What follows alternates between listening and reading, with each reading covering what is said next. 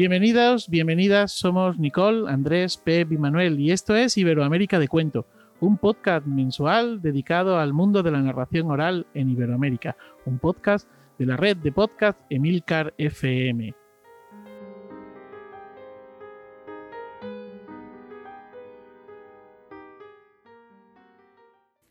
Un día, un home que vivía nun país sen espellos perdeuse nun deserto. Cando de súpeto, ali deitado no chan, viu un, un espello, aínda que el non sabía o que era aquilo. Colleuno, mirouno e dixo Buah, que cousa máis fea! Non me extraña que tiraran. E arrebolou no ben lonxe.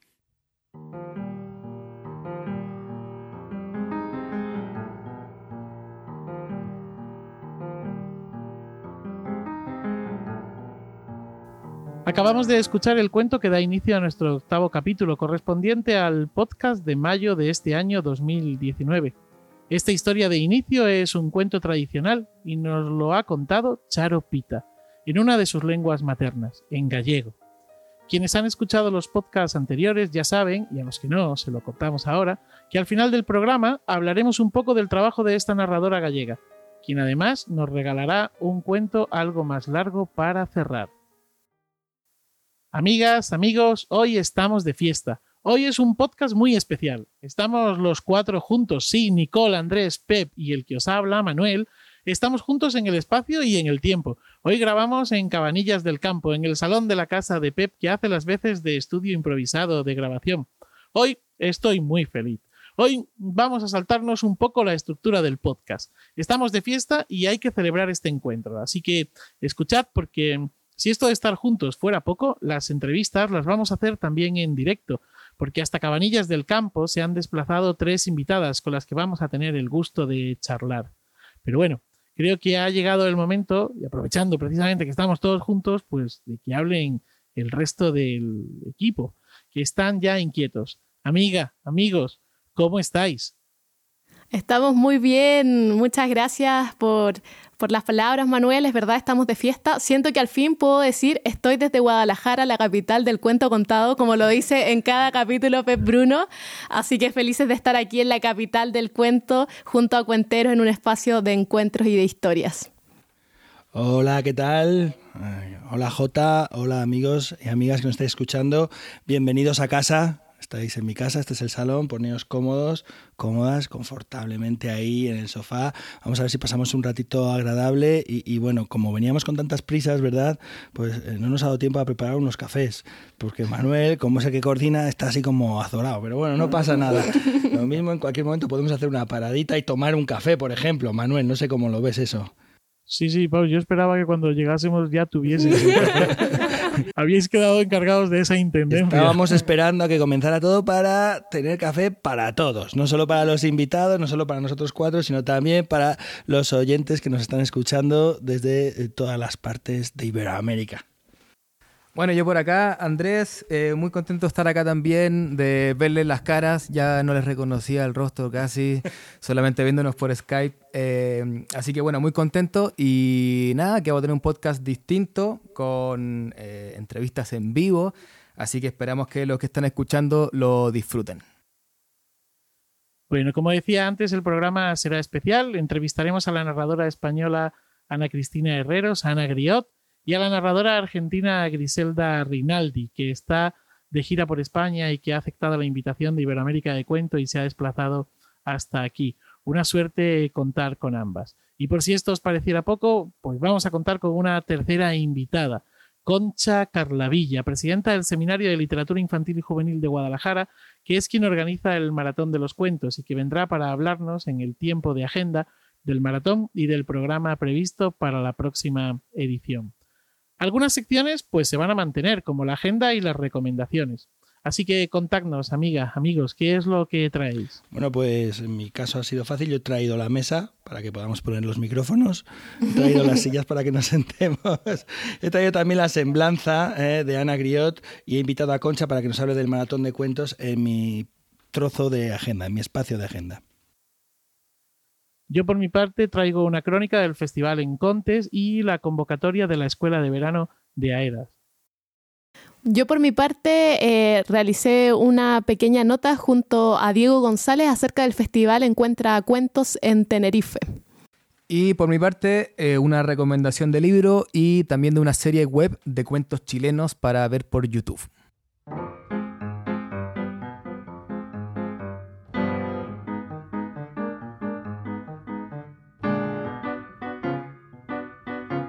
Querido Pep, ¿qué te parece si nos presentas a Ana Griot?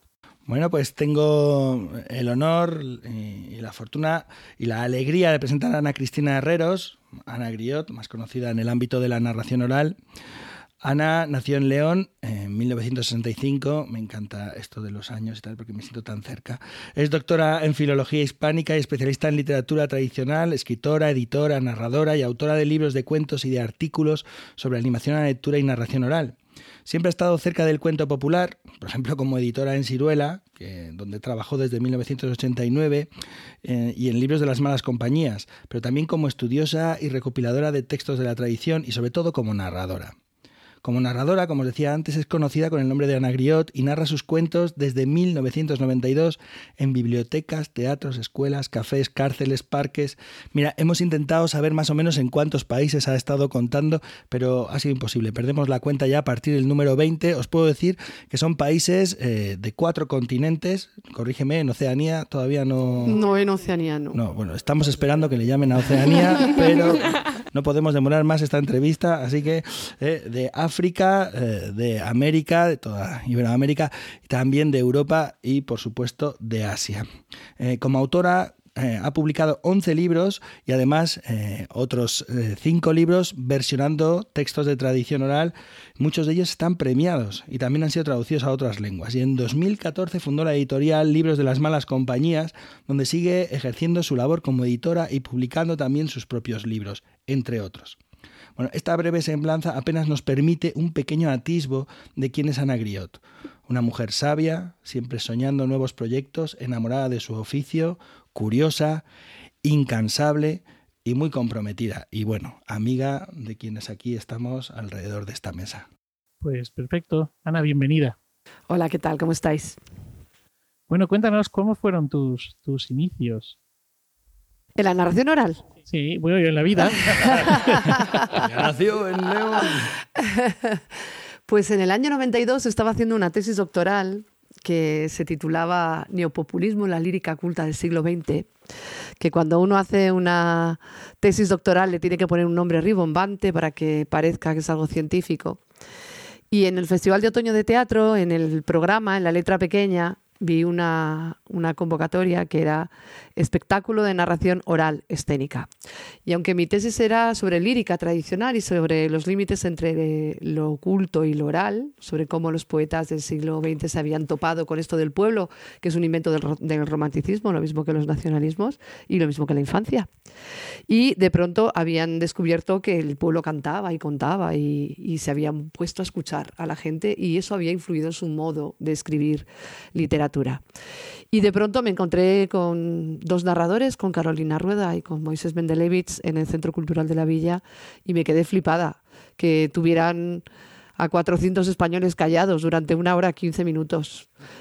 Pensé, ni la mitad de esta gente se va a leer mi tesis doctoral, se suda. Así que abandoné la tesis y me puse a contar cuentos. Bueno, primero me formé como narradora, empecé pues, a hacer talleres con Francisco Garzón Céspedes, que estaba, acababa de llegar a España unos años antes. Hice cursos de improvisación, de voz con Jesús Aladrén, de teatro experimental, también de todo lo que se me ocurrió que yo podía necesitar, porque yo venía del mundo de la universidad y del mundo del texto y no tenía mucha experiencia escénica. Entonces empezamos a contar en los cafés teatros y en ese momento no vivíamos del cuento, bebíamos del cuento. Explica eso de beber del cuento. Bueno, pues eh, todo el tema de la narración oral recibió un gran impulso en Madrid porque en Ciruela se publicó un libro, Narradores de la Noche, de Rafik Shami, donde se habla de los jakabatis, de los narradores de historias de, de Siria. Ellos cuentan en cafés y para fidelizar a la clientela utilizan una técnica que es que dejan un cuento inconcluso. Dejan el cuento inconcluso y acaban al día siguiente. Al día siguiente acaban la historia que dejaron inconclusa el día anterior y comienzan una historia que continúa al día siguiente. Se llama El cuento interruptus, Manuel. Oye, aquel, aquel tiempo, aquellos años que serían principios de la década de los 90, había como una gran efervescencia cultural y sobre todo alrededor del cuento contado. ¿eh? Eh, cuéntanos, eh, yo he oído esto de lo de la ardilla que podía saltar de árbol en árbol hasta cruzar toda la península ibérica, pero en Madrid en esa época se podría saltar de bar en bar noche tras noche para escuchar cuentos. Sí, en esa época se puso de moda contar los cafés porque toda esta gente de libertad y todos estos cafés pioneros leyeron este texto de Rafik Shami y entonces eh, se puso de moda contar en los cafés teatros. No se contaba con niños, se contaba con adultos. Y para fidelizar a la clientela contábamos semanalmente. En el Café de La Palma, que es donde yo conté durante 11 años, contábamos los martes. Pero los miércoles se contaba en Libertad, los jueves se contaba la Taberna Mágica, los viernes se contaban varios espacios, entre ellos Travesía de las, de las Vistillas y otros. Los sábados se volvía a contar en Libertad, los domingos había un sitio que se llamaba La Brocense entonces, había tantísimo público que había eh, días en los que podías ir a varios sitios a escuchar cuentos. Y era un público universitario, ¿verdad? Sí, era público. En nuestro caso, el Café de la Palma, que está en Malasaña, nos nutríamos sobre todo de los alumnos de la Universidad Privada de los Jesuitas, que está muy cerca de Alberto Aguilera, que venían y venían enganchados a los cuentos, a escuchar cuentos todos los sábados todos los martes, perdón, en nuestro caso. Y como eran público muy fiel, pues necesitábamos tener mucho repertorio, no lo teníamos porque estábamos empezando y entonces de los grupos que salíamos de, de los talleres de narración oral, nos buscábamos un espacio y nosotros gestionábamos el espacio y buscábamos narradores. Entonces, normalmente yo iba a contar con mi grupo a Libertad, los de Libertad Cuánto Cuento venían a La Palma, íbamos a contar a Travesía, los palí que venían, las palí que venían a nuestro espacio a contar y así intentábamos dar un, un repertorio y unos espectáculos variados al público universitario que afluía noche tras noche. Bueno, el podcast pasado Pep recomendó Narradores de la Noche y recuerdo en esa parte que hablaba de, lo, de los Hakabati, ¿no? Eh, que dejaban el cuento inconcluso y que decía que algunas personas a los Hakabati lo iban a buscar y le decían, te ofrezco monedas de oro porque, no sé, se case con el príncipe o no se case. Y bueno, recordé eso, que es como algo muy bonito que la gente creía que podía meterse en el cuento hasta ese nivel. Y te quería preguntar respecto a esto de, contar el, en Madrid las noches para adultos. Eh, hoy día eh, se ve quizá un poco menos de público, puede ser, eh, porque por lo que cuentan de los 90 o de esos años, como que había muchas funciones, mucho público todo el tiempo. y si es que hay menos, como ¿a qué se puede deber? Bueno, yo creo que una de las razones, aparte de la saturación del público y de que a veces también los narradores no renovaban repertorio, no renovábamos repertorio, yo creo que una de las razones que causó que se dejara de programar en los locales fue que de pronto eh, se dieron cuenta de que los narradores no teníamos texto y por lo tanto éramos un poco incontrolables. No se sabía qué, podíamos decir. Con lo cual el Ayuntamiento de Madrid decidió financiar en los espacios donde contábamos cuentos, eso nos pasó en el Café de la Palma, músicos, sobre todo DJs. Entonces, eh, el dueño del Café de la Palma obtenía la financiación completa de un DJ canadiense que movilizaba un montón de gente, que no necesitaba sentarse, que estaba de pie y que consumía mucho más rápido que, los, que la gente que va a escuchar historias, que necesita estar sentada. Y entonces mm, encontraron mucho más rentable eso. Estuvimos conviviendo con los DJs, pero al final acabaron ocupando nuestros espacios. Eso hizo que el público dejara de habituarse a ir a escuchar cuentos a esos espacios. En ese momento sucedió también que las instituciones vieron que los narradores podíamos afluir a otros sitios y a otros espacios donde no se contaba tradicionalmente, que eran las bibliotecas con niños, porque en ese momento sobre todo a los niños se les leían cuentos en las bibliotecas los sábados por la mañana, pero no había mm, muchos narradores que contaran con niños. Las maestras contaban en la escuela, obviamente, pero de una manera profesional. Entonces nos fagocitó la institución para contar con niños y nuestra fuente principal de, de ingresos pasó a ser eh, ahí ya empezamos a vivir del cuento, dejamos de beber del cuento, las bibliotecas y las programaciones de bibliotecas y centros culturales. Ana, yo quería preguntarte por, por, el origen de tu nombre artístico, que mm, bueno, que eres conocida también como narradora como Ana, Ana Griot, y para el resto de, las escuchas de Iberoamérica no estamos tan acostumbrados, a nosotros nos pasó cuando llegábamos a España y empezamos a conocer que los narradores ocupaban de apellido el nombre de la compañía, nos parecía muy extraño, entonces quería, eh, a raíz de tu nombre artístico de Griot, que nos contaras un poco de los orígenes de este grupo y de su trabajo. Sí, eh, un poco, el apellido es el nombre de la gens, ¿no? De la familia, es el nombre familiar. Y nosotros como narradores formábamos familias, que estábamos adscritos a un espacio que era nuestra casa, que era el pub donde se programaba. De hecho, éramos muy fieles y muy cuidadosos con otros espacios. Si te llamaban en otro local a contar y el grupo que gestionaba ese local no te había llamado, tú no ibas o preguntabas al grupo primero porque entendías que esa era su casa y solamente podías ir a su casa si te invitaban. En nuestro espacio empezamos un grupo de gente, en principio no teníamos mucho nombre, pero el día del libro nos llamaron a la radio y nos preguntaron, ¿y cómo os llamáis? Y de pronto alguien dijo, ay, ¿cómo nos llamamos? ¿Cómo nos llamamos? ¿Cómo nos llamamos? ¿Cómo nos vamos a llamar? Ay, Dios mío, ¿cómo nos vamos a llamar? Entonces había, en ese momento estaba como de moda lo de ábrete de orejas. Había un grupo que se llamaba ábrete de orejas. ¿Cuánto cuento? Cuéntame un cuento. Todo con el cuento, ¿no? Entonces nos parecía como que otro cuento más no nos iba a, a, a significar, digamos, ¿no? Del, del panorama narradoril madrileño. Y dijimos, aquí hay poca cosa africana, pues vamos a llamarnos Griot. Y entonces el grupo se llamó el Grupo Griot. Entonces, al principio éramos pues como nueve narradores, pero luego como todo, ¿no? Hubo gente que no se dedicó, a, no éramos, o sea, éramos profesionales porque cobrábamos por ello, pero obviamente contábamos cinco o seis personas en cada función, pues lo que nos daban en el, en el pub o en el café teatro era para irnos a cenar y de copas, vamos, para poco más, ¿no? Entonces se fue la gente un poco quedando por ahí y luego nos quedamos gente que sí que contamos profesionalmente que somos del grupo Griot. Entonces mí empezaron a llamarme Ana la de Griot, y con Ana Griot me quedé. Pero nosotros nos conocemos, los narradores de Madrid de aquella época, por el nombre, por el apellido, como bien decías. Para mí Concha no es Concha Real Verde, es Concha Cuanto Cuento. Y Magdalena no es Magdalena La Varga, es Magdalena Palique. Y Marisa no es Marisa Amado, es Marisa Palique.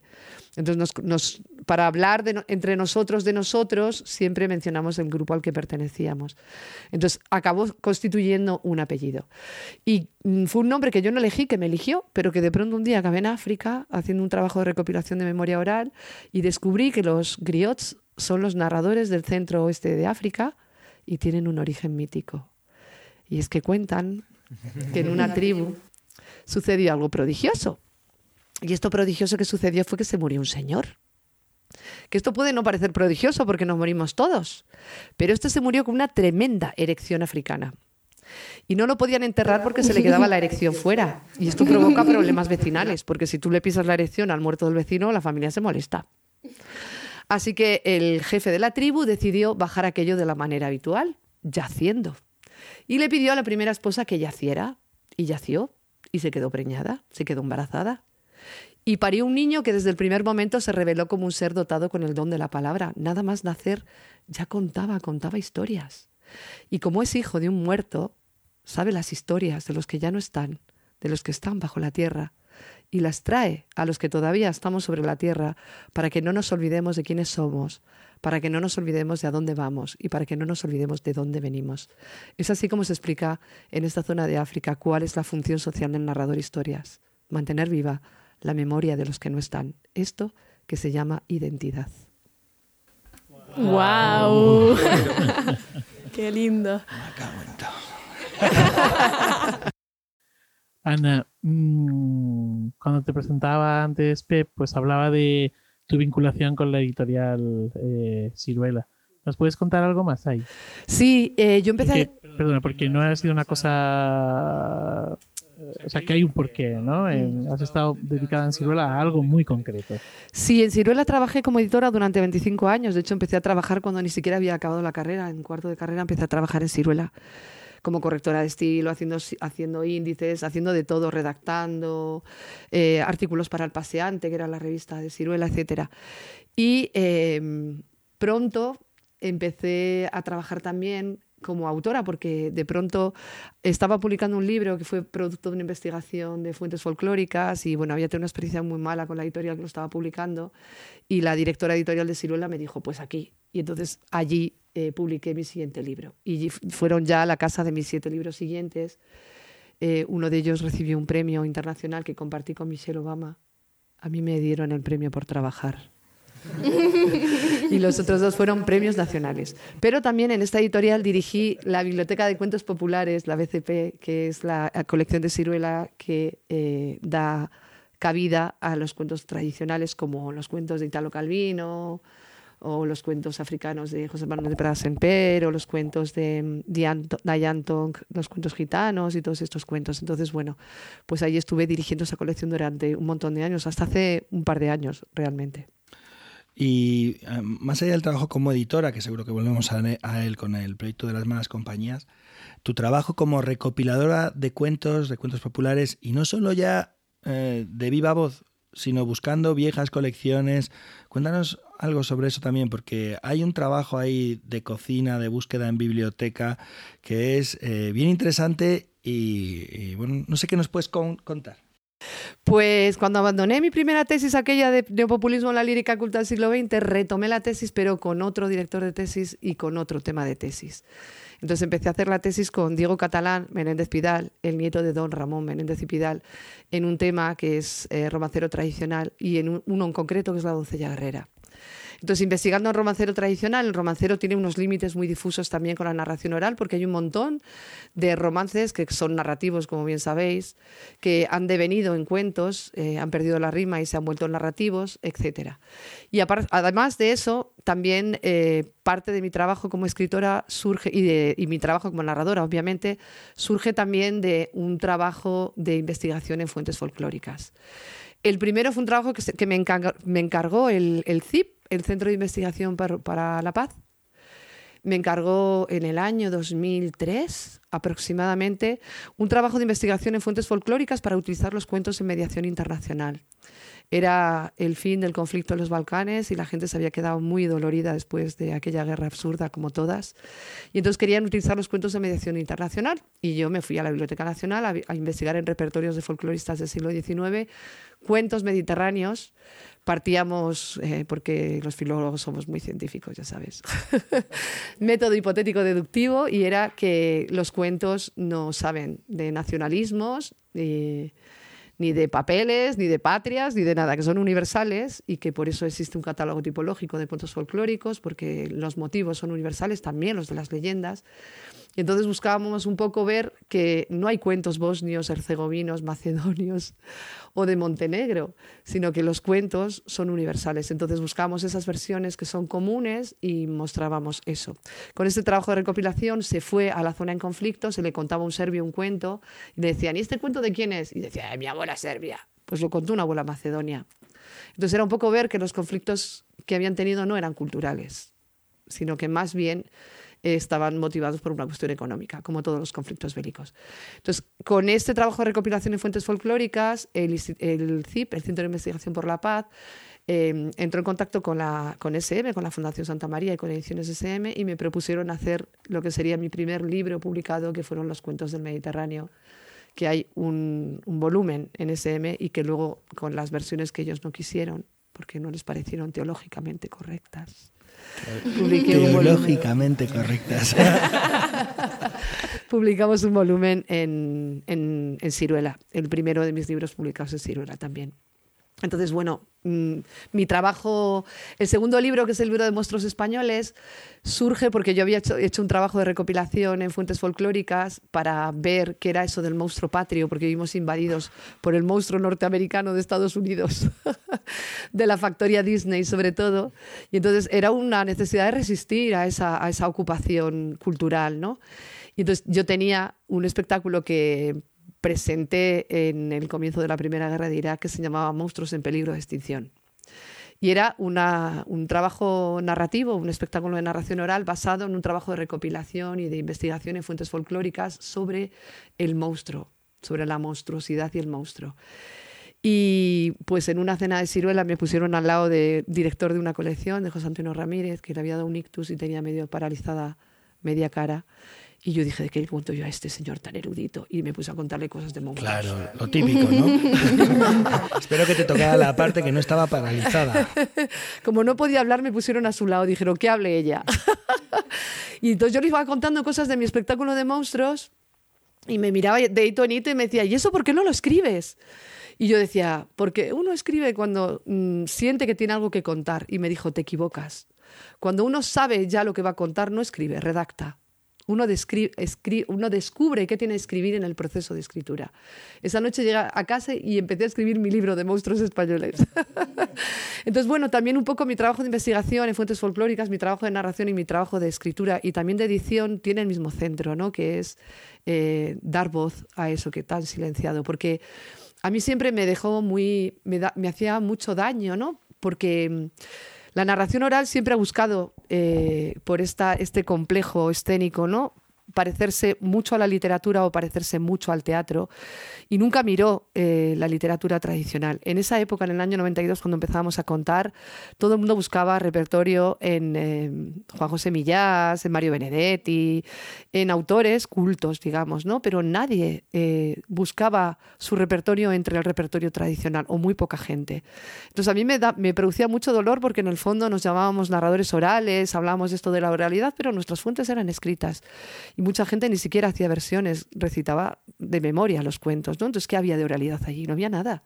Había una producción oral, pero no había oralidad, de verdad, ¿no? Y a mí esto me arañaba mucho porque yo venía de ese lado, ¿no? Del lado de la investigación en fuentes folclóricas, de todo ese trabajo de, bucear en bibliotecas, en repertorios de folcloristas, de escuchar a la señora que cuenta, de, de ver que eso también tiene un valor literario y para mí ese fue siempre como el eje de mi trabajo.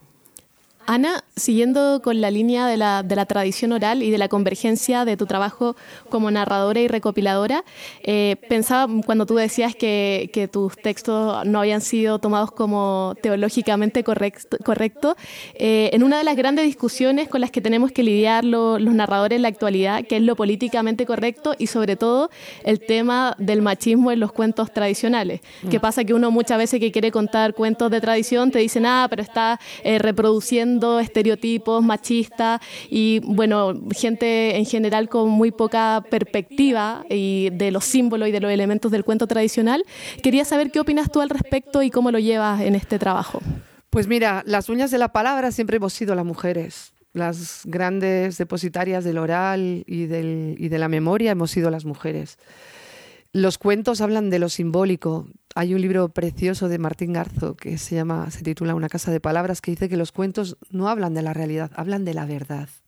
Entonces hay que tener una mirada simbólica que los niños tienen, los adultos no, la perdemos con el tiempo, pero los niños sí. Y cuando tú dices había una vez, los niños saben que ese viaje es hacia el mundo de lo simbólico. Y luego hay una cosa también muy importante que yo creo que la gente no tiene en cuenta. Los cuentos tradicionales eh, son aquellos que perviven en variantes. Hay muchas variantes de un mismo cuento. Pero los grandes recopiladores de la tradición oral eran gentes vinculados a la iglesia y hombres. Por lo tanto, rescataron las versiones que más les interesaban. O sea, versiones machistas donde la mujer era un sujeto pasivo, donde estaba dominada, donde callaba, etcétera, etcétera. Pero de esos cuentos hay otras versiones que están justamente en los repertorios de los folcloristas, de los repertorios de los etnólogos y en otros lugares donde ha habido mm, hombres que recogían, pero no con una intención didáctica o moralizante, sino de recoger todo lo que se escuchaba y que no están pasados por ese tamiz de lo religioso. Entonces yo creo que eso es, eso es importante. Luego en este país las grandes editoriales de literatura infantil y juvenil son de la iglesia y eso también es un hándicap. ¿eh? Entonces yo creo que no son los cuentos tradicionales los que son machistas, sino más bien los recopiladores que han fijado esas versiones y que las han dado como las auténticas, las válidas y las definitivas. Bueno, sí, y que muchas personas todavía no entienden que los cuentos tradicionales también han sido parte de un viaje y que también es parte de nuestra responsabilidad que ese viaje continúe. Podemos seguir realizando la adaptación de los cuentos tradicionales con nuevas perspectivas y no contarlo necesariamente fijado, como decías tú, bajo la moral de la iglesia y de los recopiladores que, que los fijaron. Pues estoy de acuerdo contigo, pero yo animaría a la gente que hace versiones de los cuentos tradicionales a que hiciera un honesto análisis antes de ponerse a versionar, porque escuchas cada cosa que da mucha pena. Eh, no sé. Mm, Mucho buenísimo estropeando oh, textos maravillosos. Mira, yo fui hace no mucho a contar a un pueblo que se llama Chapinería de Madrid y me fui a poner monísima, porque yo me pongo monísima para contar porque para mí es una fiesta. No me disfrazo de rata ni de nada porque me parece totalmente indigno. y salía de, de pintarme el ojo en el baño y un niño de cuatro años con la gafa de culo de botella se iba de la biblioteca. Y me acerqué y le dije, va a haber cuentos. Y me dijo su madre, a este niño no le gustan los cuentos. Y entonces me acerqué a él por detrás y le dije, voy a contar cuentos de monstruos. Y dijo, ah, y se quedó. Y cuando acabé de contar, se acercó, me estiró la mano con esta seriedad que tienen los niños de cuatro años y me dijo, qué cuentos tan inteligentes cuentas. Pasan cosas de verdad. Los gatos se comen a las ratas. Porque conté un cuento de la ratita presumida y el gato se come a la rata. Pues yo imagino que a este niño le gustan los cuentos porque le quitan toda la tensión dramática al cuento, le, le quitan toda su verdad y acaban no contando nada. Es como este café americano, que tiene color de café, pero no, sabe nada ni despierta. Pues lo mismo pasa con los cuentos. Oye, Ana, y, y respecto a lo que comentaba antes, que cuando tú empezaste a contar, recuerdas que nadie contaba cuentos tradicionales o muy poco. Eh, ¿Cómo ve el panorama actual? ¿Se cuenta más? Bueno, estaba diciendo un poco que a lo mejor se cuenta, pero no siempre son versiones como lo más adecuadas. Como decía Pep, mucho buenismo. Eh, bueno, ¿cómo lo ve hoy día? El trabajo que ha hecho tú y otras personas a través de la... eh, de las editoriales, de publicar cuentos tradicionales, ha ayudado quizá a que se esté contando más narración tradicional. Yo creo que sí, sobre todo porque también estamos rescatando versiones que no están en los repertorios de folcloristas habituales. Y yo creo que se cuenta más cuento tradicional. Pero ahora corren tiempos oscuros. Winter is coming. y yo creo que ahora también funciona mucho la. mm, ¿Cómo llamarlo? La autocensura, porque en muchos lugares. A mí la única vez que me han puesto una reclamación me la pusieron en una biblioteca porque conté eh, La niña que regala albahaca. Y el príncipe preguntó que la niña le mete un rábano por el culo a un príncipe y una madre me puso una reclamación. Entonces, eh, de pronto, pues la gente se molesta porque cree que va a llegar a su casa y que su hija le va a meter rábanos en el culo a a saber quién, ¿sabes? porque luego te encuentras con gente que ha tenido experiencias malas con vegetales y entonces dices cualquier cosa y aludes a su verdad. y entonces se lo toman todo por el sitio. Porque los niños, mm, vamos, o sea, no tienen ningún problema con nada. O sea, tú cuentas un cuento sobre la muerte, con los niños no pasa nada. Los padres se horrorizan. Es una cosa tremenda. Yo tengo en mi haber que hice sentar a una princesa. Y es que me contrató la Fundación Mafre para dar una conferencia sobre literatura infantil y niños, sobre literatura y niños muy pequeños, sobre contar con bebés. Yo a los bebés les cuento Cortázar, si no hay padres. Si hay padres les cuento el pollo Pepe, porque los padres no entienden Cortázar, pero los bebés sí. Entonces, me contrató la Fundación Mafre, me fui a dar mi conferencia a la Lóndiga de Segovia y de pronto apareció por allí la infanta, Elena, y que es la presidenta de la Fundación Mafre. Para los de Iberoamérica, es que en España todavía tenemos una monarquía. Eso, con infantas. Bueno, era la infanta del rey anterior, ahora sería la cuñada, la hermana del rey actual. Bueno, entonces pasó por allí y yo dije, esta se va a quedar. Y entonces cuando vi que se acercaba dije, a veces a los padres nos gustan cuentos que no les gustan a los niños, sobre la importancia de tener en cuenta el receptor en cualquier proceso comunicativo y contar cuentos lo es. Y a veces a los niños les gustan cuentos que no nos gustan a los padres. Por ejemplo, había una vez una princesa que estaba encantada de ser la primera princesa, porque era una princesa con corona de princesa, ojos de princesa, boca de princesa y cintura de princesa y estaba feliz de ser la primera princesa. Y luego estaba su hermana, la segunda princesa, que estaba harta de ser la segunda, porque tenía una corona más pequeña, tenía ojos más pequeños, tenía boca más pequeña, y le tocaba siempre el caballo más pequeño y la tarta con menos velas. Así que un día se le ocurrió la solución, matar a su hermana mayor. Yo cuando digo esto, los niños asienten y los padres me miran horrorizados. Pues la infanta se sentó y se quedó toda la conferencia. Le decía, Majestad, Majestad, vámonos. Y ella decía, no, no, no, no, no, no, no. ¿Qué quiero saber? Porque, eh, por contextualizar, eh, la infanta Elena era la mayor. Sí. O sea, estaba, Y- iba a ser atacada. ¿No? Y, y su padre, su padre, el rey de España, en un accidente mató a su hermano mayor. Sí, el, el rey emérito ahora, en un accidente con armas. En casa. Y entonces el cuento le debió resonar algo, porque allí se quedó ya a escuchar el cuento de la segunda Otro princesa. lugar donde buscar repertorio. ¿eh? Sí, la, la historia de la familia real española tiene, tiene tema, sí. Bueno, eh, ya que estamos, eh, estamos hablando de cuentos tradicionales, de princesas que se sientan, vamos a ampliar un poco el foco. Ana, eh, en estos años que llevas contando una trayectoria larga, eh, ¿cómo ves el oficio? ¿Cómo ves al colectivo de narradores y narradoras? ¿Cómo ves el panorama de la narración? Te puedo hablar aquí en España, pero claro, tus viajes de un lado para otro, eh, ¿cómo ves la situación en toda Iberoamérica?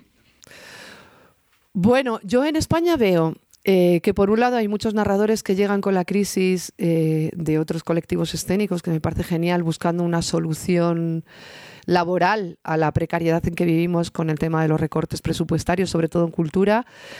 Y, eso yo creo que al oficio le hace bien porque se llena de gente que viene de otros campos, pero por otro lado también es gente que yo creo que, que no hace trabajo de investigación, que no lee, que no y eso no le hace bien al oficio.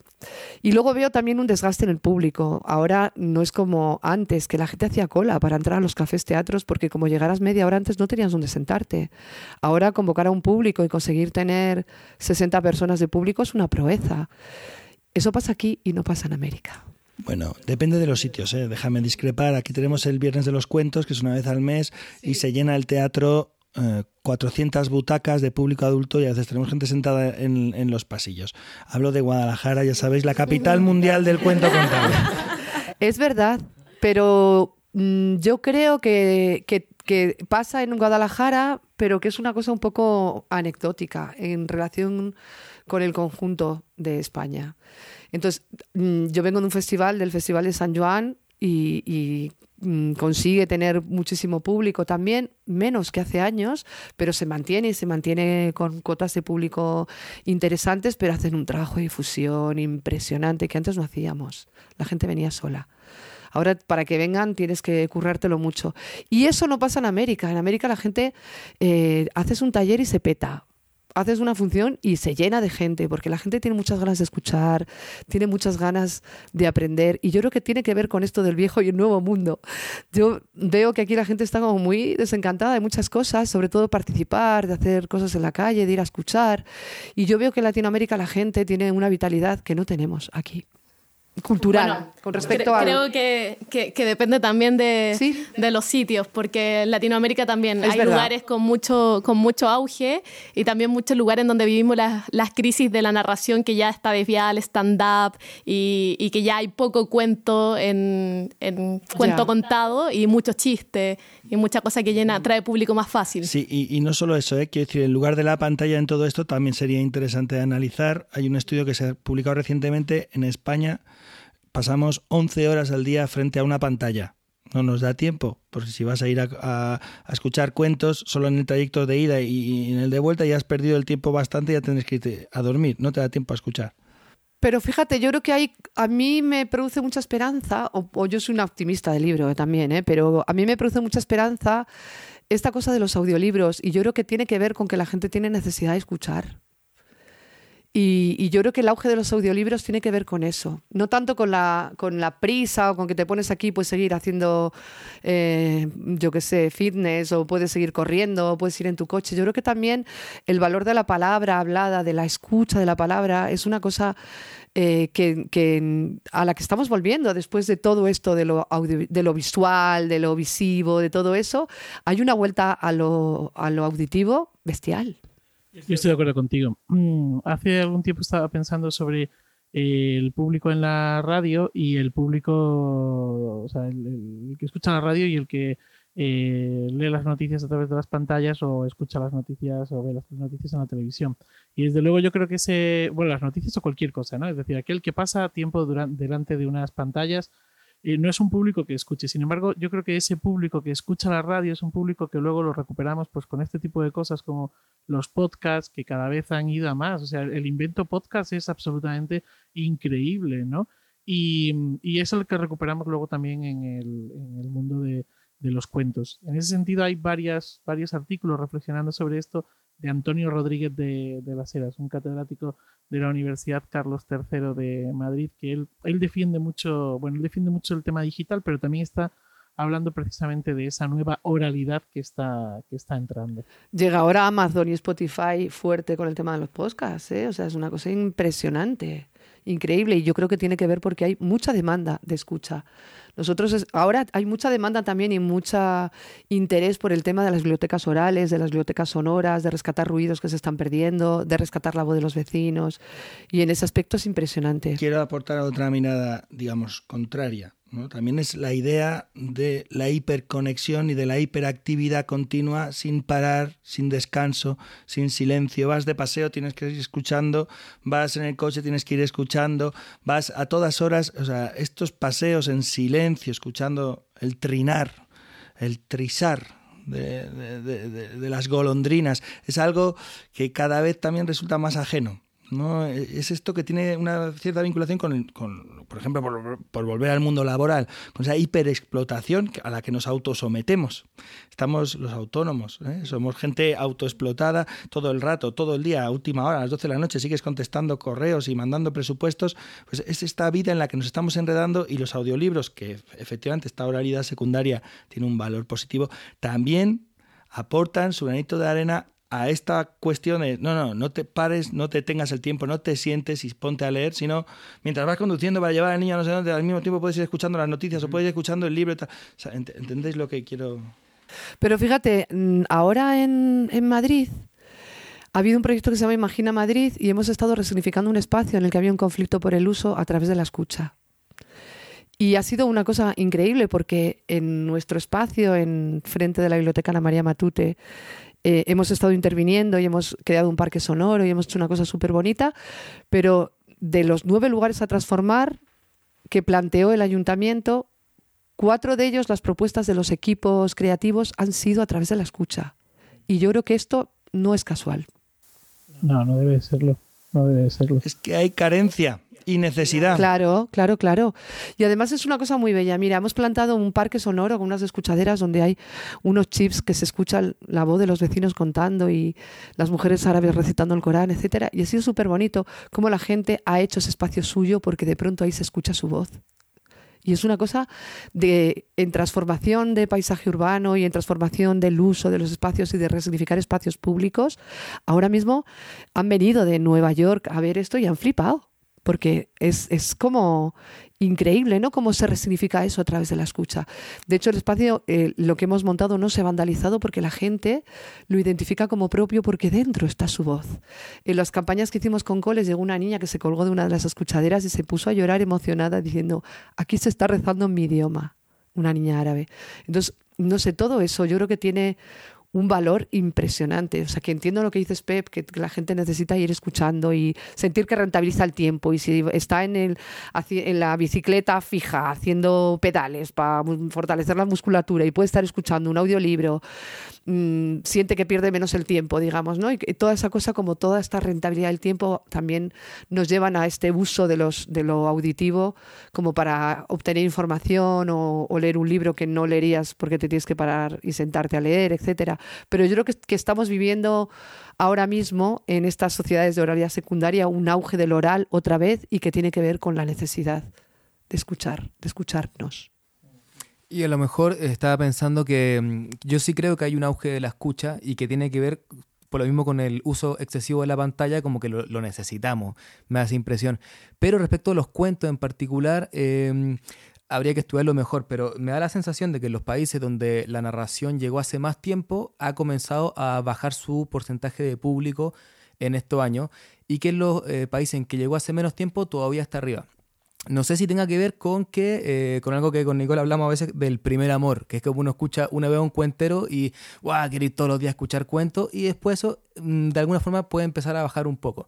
Entonces, no sé, en España que están contando cuentos así para adultos y que hubo mucho público en los 90, ¿sí? Más o menos, y que ahora puede haber empezado a bajar un poco, o al menos es más difícil traer a la gente.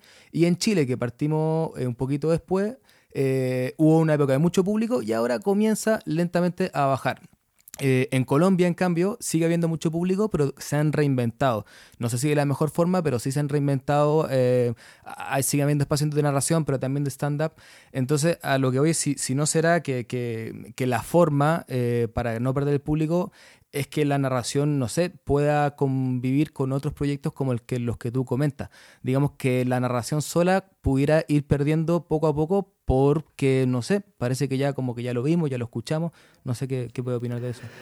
Yo creo que también depende, porque mira, México, que es uno de los primeros países en América Latina, ¿no? Sí, que, México es una que- excepción, yo creo. Total, sigue. Yo estuve en el festival en el Fino y en el, en el degollado ese que allí tienen en Guadalajara. Bueno, es que se agotaron las entradas y yo creo que también ahí hay un trabajo continuado de una gente que apuesta por llevar narradores de mucha calidad, por eh, crear espacios donde también va a los barrios. Esta gente tiene ahora un proyecto súper bonito con trans en México. Escucha, de la, que se, ay, ¿cómo se llama? Me acordaré. Pero precioso, muy bonito. Entonces, de dar voz a colectivos que no la tienen, van a los barrios. Entonces, no han abandonado los teatros y los espacios escénicos eh, de calidad, entre comillas, pero también van a los barrios, hacen mucho trabajo de eso, ¿no? Entonces yo creo que eso ha hecho que el público se mantenga. Y por otra parte, está la responsabilidad del colectivo de narradores y de narradoras. Quiero decir que contar un cuento es algo que puede hacer todo el mundo, pero vivir de ello y mantener un público eh, delante y conseguir que el, el público se enamore y que ve, viva esa actividad como algo memorable, como algo inolvidable, algo que quiera repetir, eso es responsabilidad nuestra. No- nuestra como colectivo, es verdad, necesitamos que haya programadores que conozcan a los narradores, necesitamos que haya espacio que cuiden, pero necesitamos también un colectivo de, de profesionales que sean capaces de encandilar al público. Esto que habláis del primer amor, o sea, ocurre continuamente. Aquí en Guadalajara llevamos veintitantos años y sigue habiendo un público enamorado. Pero también hay, la institución está ahí colaborando, porque Pep, acaban de cancelar la, toda la campaña de teatros en, en Andalucía. Entonces, claro, entonces si te cierran los teatros para contar, o sea, si en Guadalajara cerraran los teatros para que la gente pudiera contar, en tres años ese público lo habías perdido. Quiero decir que, la que aquí en Guadalajara la institución colabora, digamos. Y luego hay como una institución paralela, digamos, aunque la institución municipal no colabore mucho a veces, que está ahí como empujando, ¿no? Que es la Asociación de Amigos del El Maratón. Seminario de Literatura Infantil Seminario de. Literatura. Entonces, bueno, yo creo que también hay como hay un caldo que se gestó y se y que está ahí soportando eso, pero también hay un apoyo institucional de alguna manera, porque yo creo que y yo creo que también en Madrid, desde luego, esta, este declive de los cafés teatros tuvo que ver con que el ayuntamiento empezamos a ser incómodos para ellos y decidieron que se programaban y se financiaban y se subvencionaban DJs. Entonces, si se hubieran subvencionado narradores, otro, otro, otro panorama tendríamos ahora también, ¿eh? A ver, está, yo opino que clarísimamente las instituciones tienen ahí su parte, pero es que eh, creo que uno de los problemas que ha habido en Madrid Grande ha sido la endogamia, se ha producido siempre, ¿no? Y si yo como programador del Festival de Alcalá lo único que hago es programar siempre exactamente lo mismo, lo mismo, lo mismo, lo mismo, al final también el público se acaba eh, cansando, ¿no?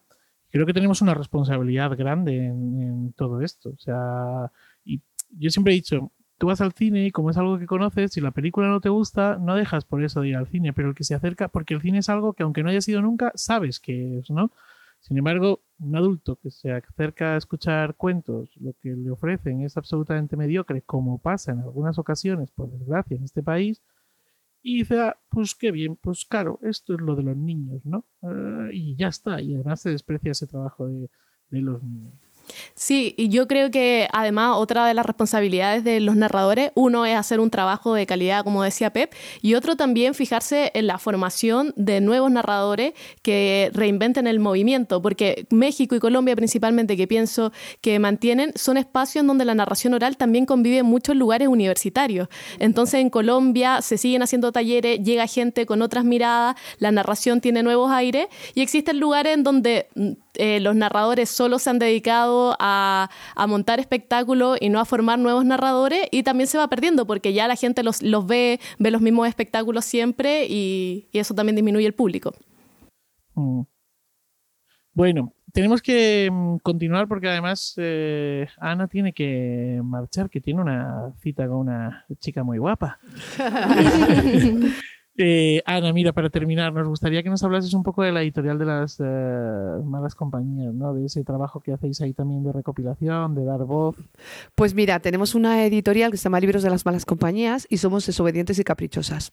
Publicamos lo que nos da la gana, no obedecemos a mercados editoriales y no imprimimos en China, imprimimos en Fuenlabrada porque eh, creemos que la cultura tiene que favorecer y tiene que estar eh, persiguiendo un mundo mejor y no queremos destruir el nuestro con las prácticas de los imprenteros que no cuidan ni el proceso de fabricado de papel, que están deforestando África además para, para hacer papel y que además eh, pues tienen, no tienen legislación laboral, etcétera, etcétera. Entonces no colaboramos en estructuras que machaquen ni al medio ambiente ni a las personas porque nuestra ética es el cuidado. Tampoco imprimimos en, papel que no sea papel FSC, que no deforesta la selva amazónica, sino que tala selectivamente el bosque boreal. Y luego publicamos lo que nos da la gana. No hacemos no creemos en la literatura infantil y juvenil, no hacemos libros para niños, hacemos libros para lectores de cualquier edad. Tampoco publicamos para mujeres porque nos parece que es súper machista esto de la literatura femenina, porque yo tengo derecho a leer lo que me dé la gana y no lo que quiera nadie, ningún proyecto editorial que yo lea. Yo no necesito que hagan libros para mí. Entonces, bueno, pues en medio de todo esto tenemos una colección que se llama Cuentos Crecederos, porque los cuentos, la literatura crece con los niños y si no, no es literatura, es un producto editorial. Y, tenemos otra colección que se llama La gente también cuenta. El primero, fue, la ganadora fue Charopita y es La gente con autismo también cuenta. Eh, vamos a publicar ahora La gente sin hogar también cuenta y hemos publicado La gente en guerra también cuenta con un álbum que habla de, la guerra de Siria. Estas cosas de las que la gente no quiere hablar y mucho menos hablarle a los niños, pues nosotros hablamos de ellas, nosotras.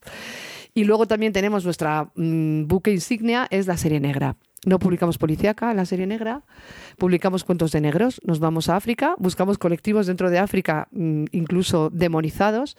Eh, el primer lugar donde fuimos fue la Casa Mans, que allí es el sur de Senegal, tienen minas antipersona que llegaron de España, como no.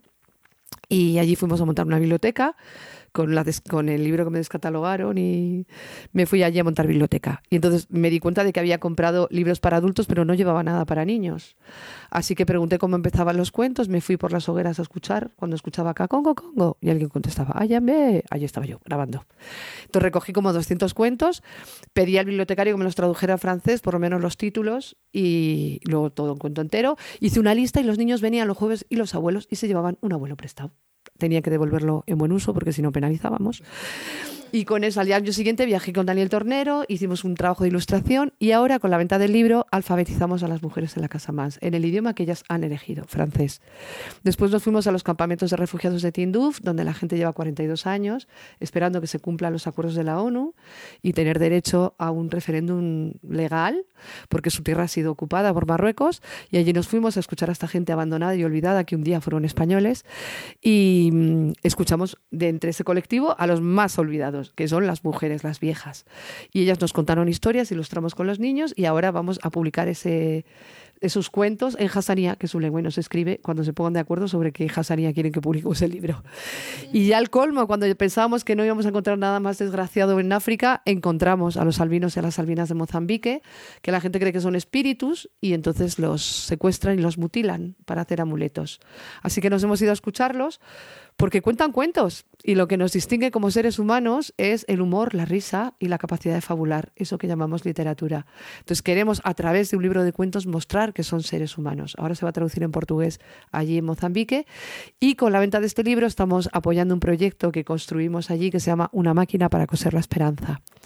Eh, recogimos 70 máquinas de coser de la gente mayor de Chamberí en los centros de mayores municipales. Han viajado con una ONG África Directo a Mozambique y están cosiendo. Cosen manteles, cosen eh, mochilas, ahora están cosiendo libros también y están cosiendo fundamentalmente su esperanza de tener una vida mejor. Entonces hacemos libros de la gente, con la gente y para la gente. Pues muy bien. no sé... Bueno, reconozcamos que podríamos estar hablando con Ana tres o cuatro horas más. Tenemos aquí a Griselda ya esperando para entrar, pero e, es que esto eh, podríamos hacer un especial un día de 16 horas de podcast. ¿Os parece? El primero que se duerma, paramos. con pajaritos. Bueno, pues muchísimas, muchísimas gracias, Ana. Creo que ha sido un, un placer y bueno, creo que puedo hablar por boca de todos. Y como decía Pep, pues quedas emplazada a esas 16 horas de podcast, a ese maratón de podcast de Iberoamérica de cuento. Eh, y nada más, que, que tengas buena cita con esa Pues muchísimas gracias y muchísimas gracias por haber albergado mi voz en estos podcasts que llegan a toda Latinoamérica.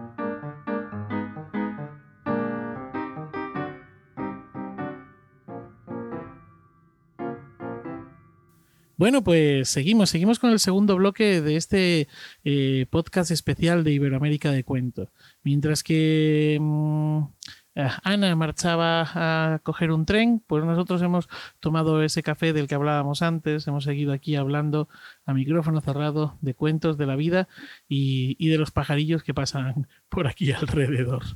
Eh, mm, bueno, un placer seguir con, esta, eh, con este capítulo. Y como decía al principio, nuestra segunda invitada es Griselda Rinaldi, narradora argentina, que tenemos el lujo y el placer de que esté con nosotros eh, porque está en estos días por aquí, por España, y se ha desplazado hasta Cabanillas del Campo eh, para esta entrevista. Bienvenida, Griselda. Muchas gracias. Bueno, Nicole, ¿quién es Griselda? Les cuento quién es Griselda. Griselda es gestora cultural, profesora en educación inicial, actriz, narradora y mediadora de lectura especializada en infancia y género. Es directora del grupo de teatro y narración Ton y Son, directora del área de infancia del Centro del Conocimiento y también del Festival Internacional de Cuentacuentos Tutú Marambá en Misiones, Argentina. Como narradora y actriz ha sido invitada a ferias del libro y festivales en Argentina, Uruguay, Puerto Rico, España, México, Alemania, Chile, Marruecos y Colombia. Tiene una larga trayectoria con muchos reconocimientos y sobre todo con muchos cuentos contados en diversos escenarios. Y es de eso y de eso y más conversaremos con ella en este momento. Pues muy bien. Oye, Griselda, eh, ¿nos podrías un poco hablar de tu vida, de tu formación, de, bueno, un poco romper el De hielo? mi vida sería como...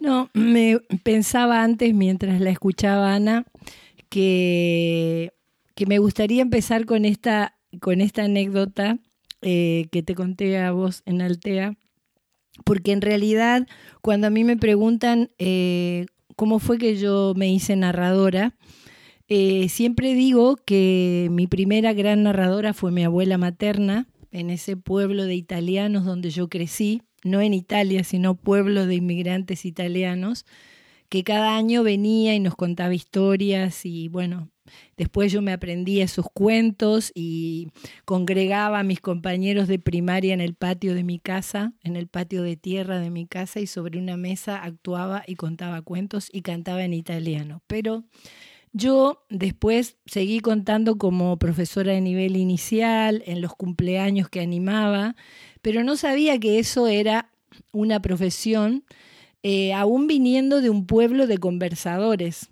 porque un pueblo en el que las mujeres barren la vereda a la misma hora y hasta el día de hoy es así y cuentan sus historias, yo lo llamo un, un pueblo de conversadores. Pero hace más o menos 20 años atrás, fui a la Feria del Libro de Buenos Aires y se hacían una de las primeras jornadas de narración oral. Y me acuerdo que me anoté este, y ahí eh, entré a una sesión de una española llamada Estrella Ortiz. Y yo recuerdo que estuve absolutamente seducida y enamorada durante una hora escuchando contar a Estrella Ortiz cuentos sobre la luna, eh, diferentes relatos de la luna eh, de cada lugar del mundo. Y yo salí de ese lugar y dije, yo quiero eh, hacer eso. Entonces puedo decir que si bien mi primera maestra fue este, mi abuela y ese pueblo de conversadores, el, el, el, puntapié para que yo decidiera profesionalizar eso que hacía casi espontáneamente, sin darme cuenta, fue Estrella Ortiz, porque fue la primera narradora que yo vi profesional.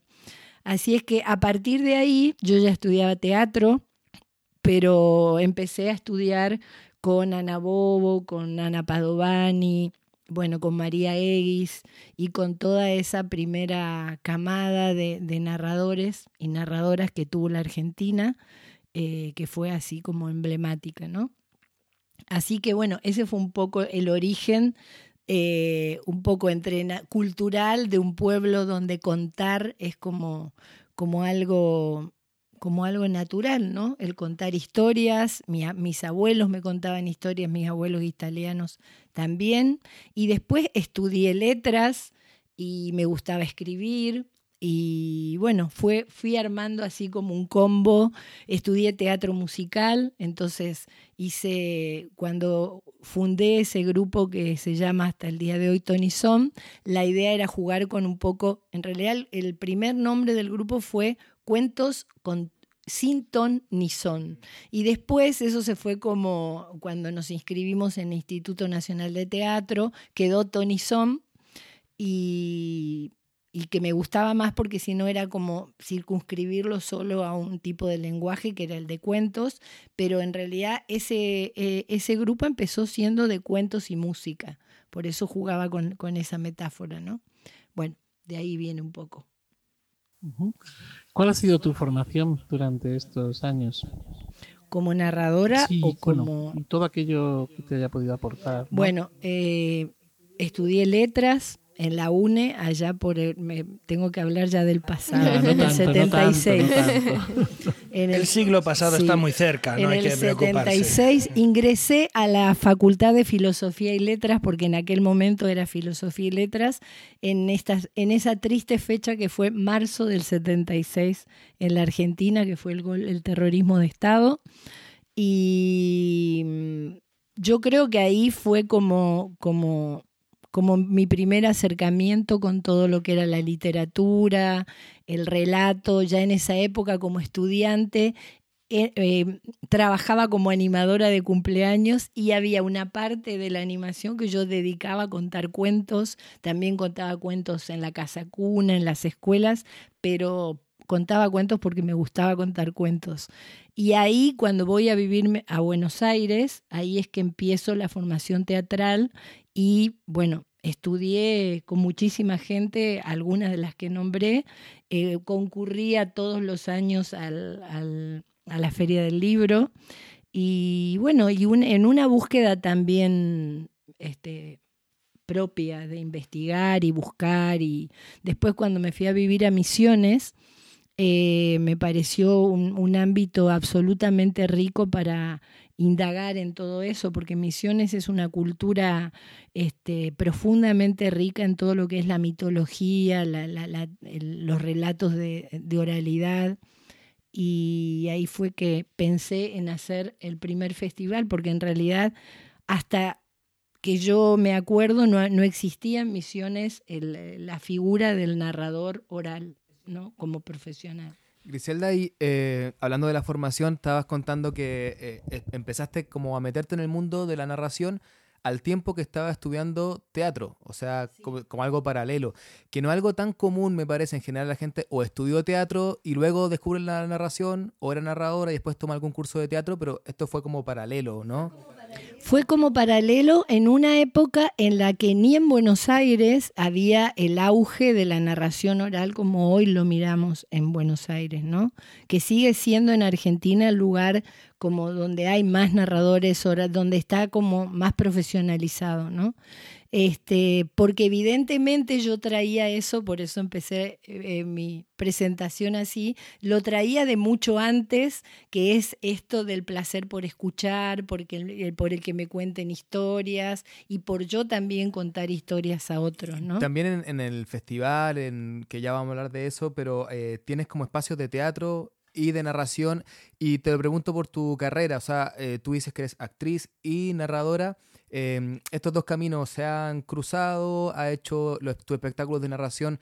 Eh, ¿Tienen algo de teatro? ¿O lo de teatro tienen narración? ¿O han eh, caminado por caminos, digamos, más separados? Yo creo que uno se nutre en el otro, porque de hecho cuando uno estudia teatro, yo además hice teatro musical, este, pero eso es como el corolario de, una formación. Lo primero es estudiar, la, proyectar todo lo que es la voz, la mirada, todo lo que se estudia en, un conservatorio, este, que yo creo que uno después lo aplica eh, cuando se para en un escenario. Pero yo trato de separar esas dos cosas. Me, me, gusta pensar que la narración es absolutamente otro lenguaje, que echa mano de algunos elementos como los que acabo de nombrar, la voz, la mirada, el silencio, la pausa, el cómo pararse, en un, cómo estar en un escenario. Pero a mí me gusta pensar que hay que separarlos,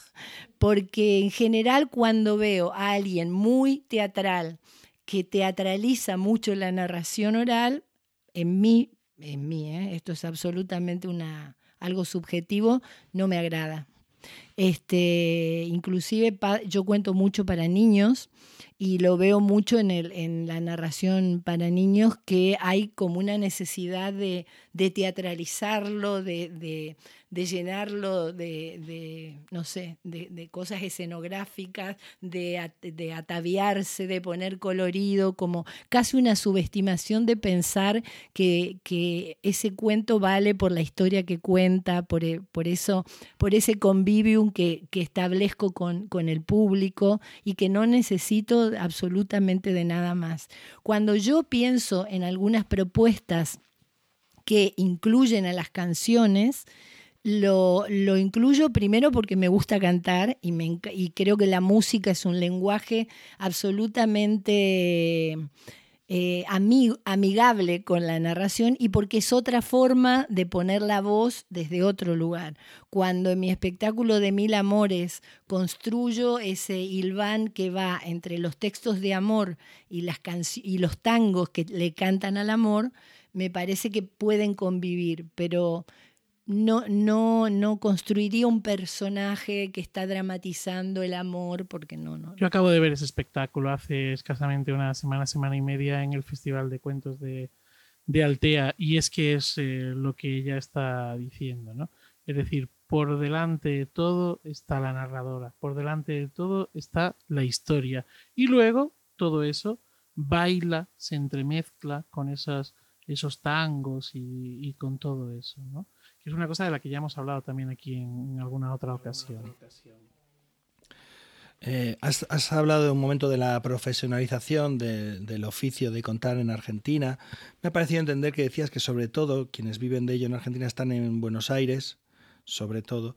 Eh, yo he estado un par de veces en Argentina, una de ellas estuve como 45 días girando por, por bueno, bastantes lugares del país y me sorprendió porque la proyección hacia afuera es que la oralidad, los, sobre todo los cuentos contados andan bien vivos, pero realmente hay poca gente que pueda vivir de ello, muy poca gente. O sea, hay algo a lo mejor ahí como que está desencajado, que no termina de funcionar, que no permite que haya, pues este, no, no, no tengo un estudio sobre esto, ¿no? Pero en aquel entonces yo creo que hablábamos como entre 10 y 20 personas, como mucho, en un país de 40, 45 millones de habitantes están viviendo de contar, ¿no? Cuando hay tanta afición, tanta gente que asiste a talleres.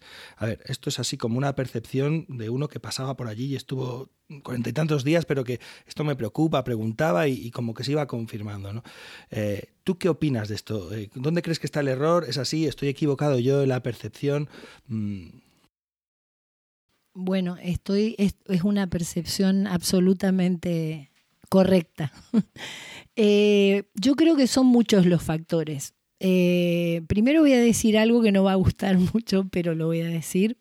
Yo creo que no es no es tanta la profesionalización por un lado. Yo creo que hay mucha gente que cuenta cuentos, que quiere contar cuentos, que hace talleres de dos meses, de tres meses, de seis meses y, ya eh, e, echan a rodar los cuentos y se hacen las jornadas, pero personalmente siento eh, que todavía falta mucho para, para realmente em, para desde mi mirada instalar eso como él es o ella un narrador, ejerce esa profesión desde su lugar, desde su perfil, pero me parece que por un lado no es falta más profesionalización.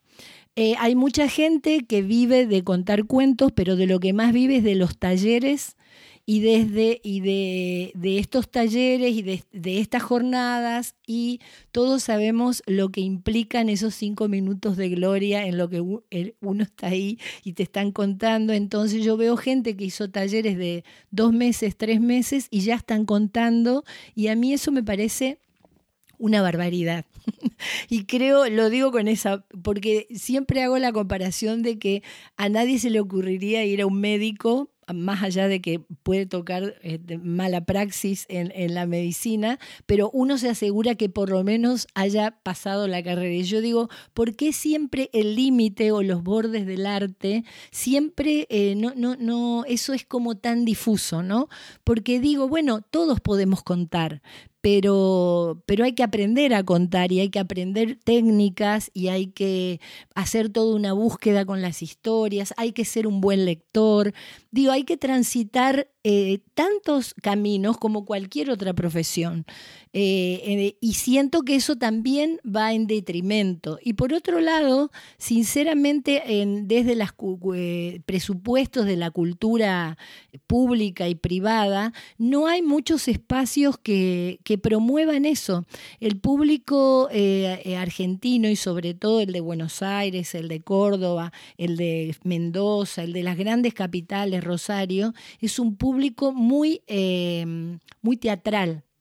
Eh, de hecho, Buenos Aires es una de las ciudades más teatrales del mundo. La gente va mucho al teatro. Hay millones de teatros, millones de elencos de, de teatro. Hay muy buen teatro y sin embargo casi no hay espacios de donde, que, que, sean específicamente de donde uno va a escuchar cuentos. Esto que vos contabas de los 400 butacas que se llenan a escuchar cuentos es como impensable, no existe un lugar así. De todas formas, eh, perdonad que es que recuerdo a Claudio Pansera, que era una de las personas que me, que me contactó para trabajar por allá.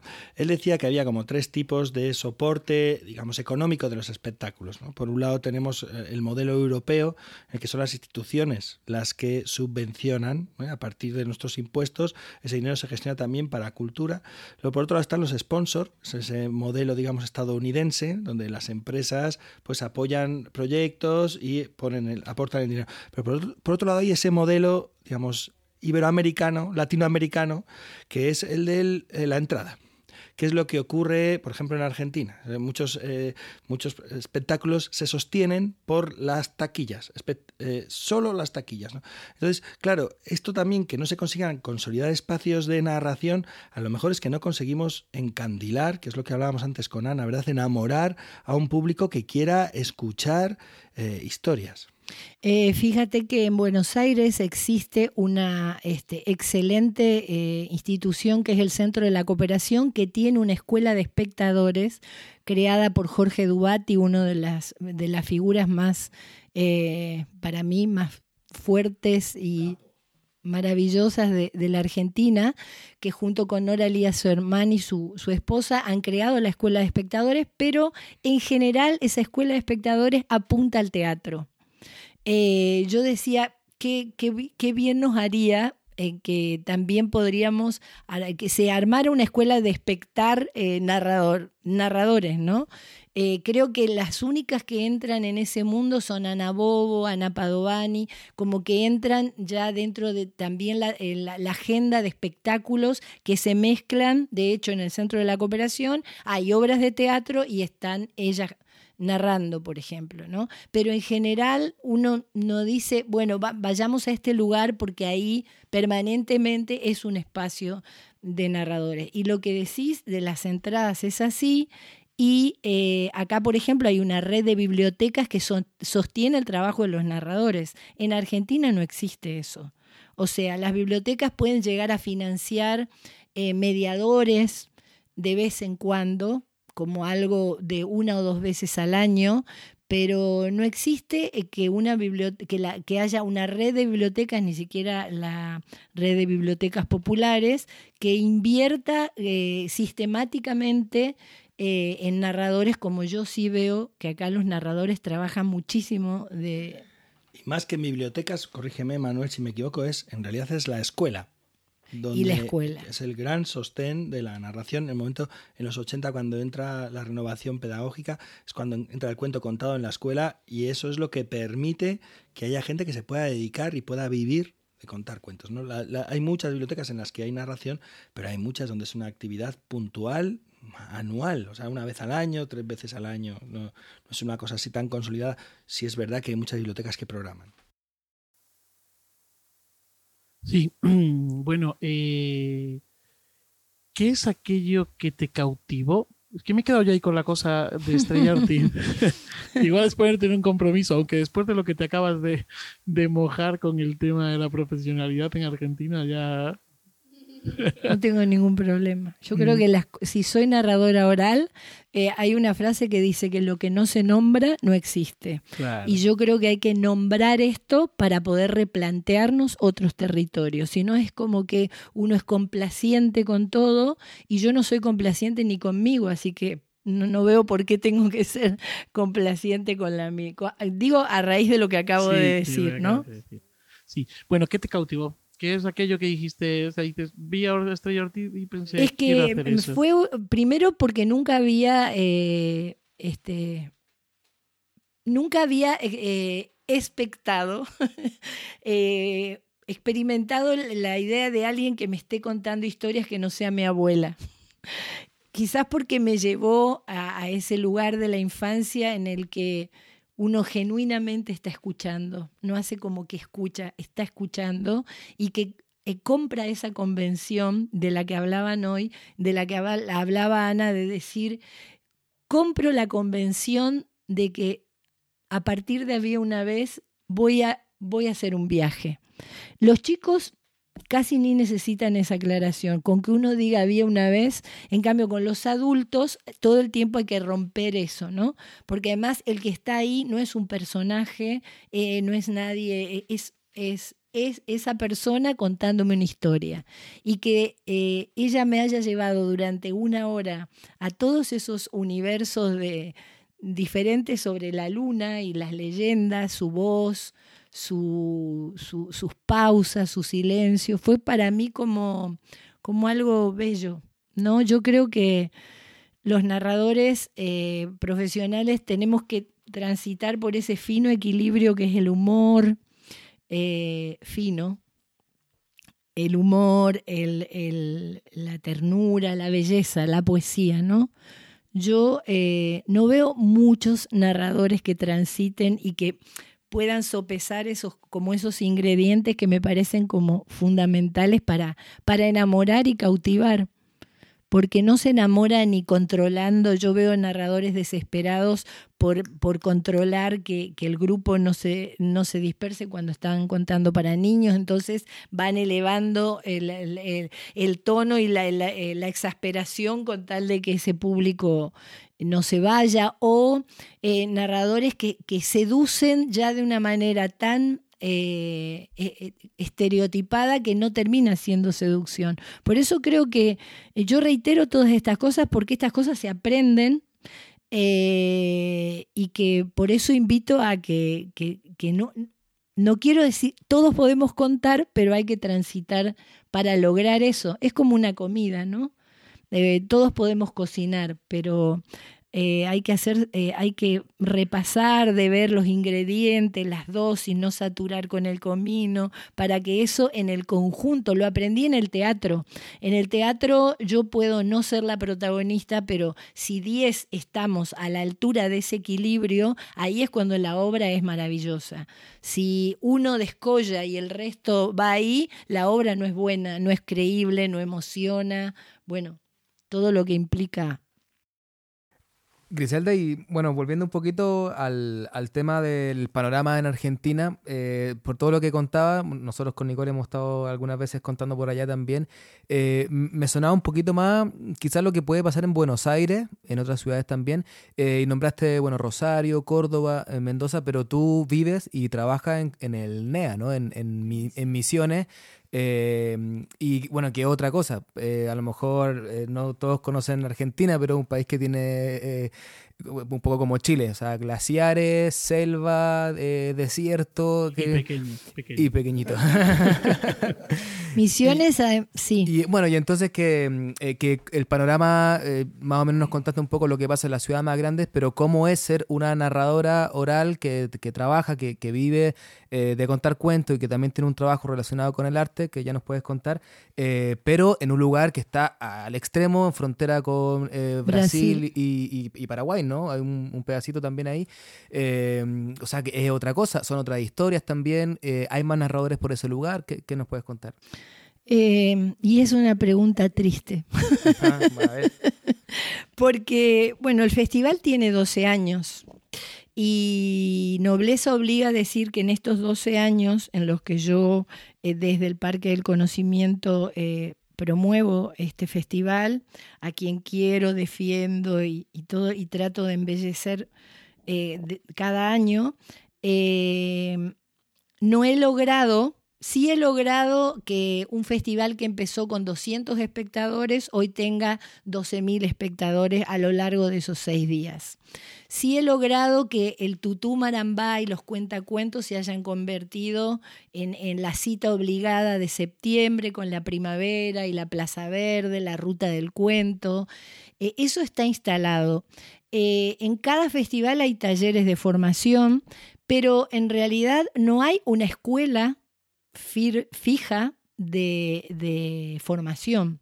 Yo no lo he hecho porque a mí particularmente la docencia no, no es algo que, no, sé si la palabra es decir que no me agrada, sino que, bueno, he ido por otros lados y uno no lo puede hacer todo, digamos, ¿no? Y en elegir elijo otro tipo de, de propuesta. Pero lo cierto es que la gente queda entusiasmada, queda conmovida, van a todos los siete días del festival, pero después eh, hacen los talleres, pero realmente ah, debe haber una o dos personas, o tres, mirá lo que te estoy diciendo, y no más, de gente que está narrando.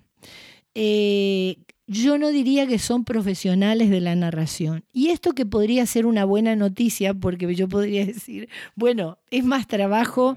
A mí, la verdad, me entristece porque creo que eh, uno puede encontrar subsidios, inclusive el Instituto Nacional de Teatro. Yo fui la primera becaria del Instituto Nacional de Teatro, que hasta ese entonces no consideraba a la narración oral como un lenguaje escénico, y fui la primera becaria en Argentina con Ana Bobo, a la que eh, desde el Estado se becó considerando que la narración oral era un lenguaje escénico.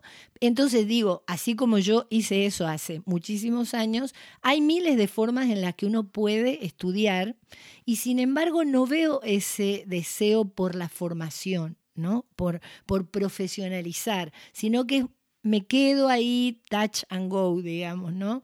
Entonces, eh, lo digo así un poco alguna vez un amigo me dijo la culpa es tuya y yo digo no bueno yo uno no anda por la vida inyectándole a la gente lo que la gente tiene que cada uno elige su camino y, y me parece que eso no ocurre sí ocurre con, con bueno, no sé si en general no, eh, la gente estudia teatro, pero hay solo una tecnicatura de teatro en, un, en una provincia que tiene un millón y medio de habitantes.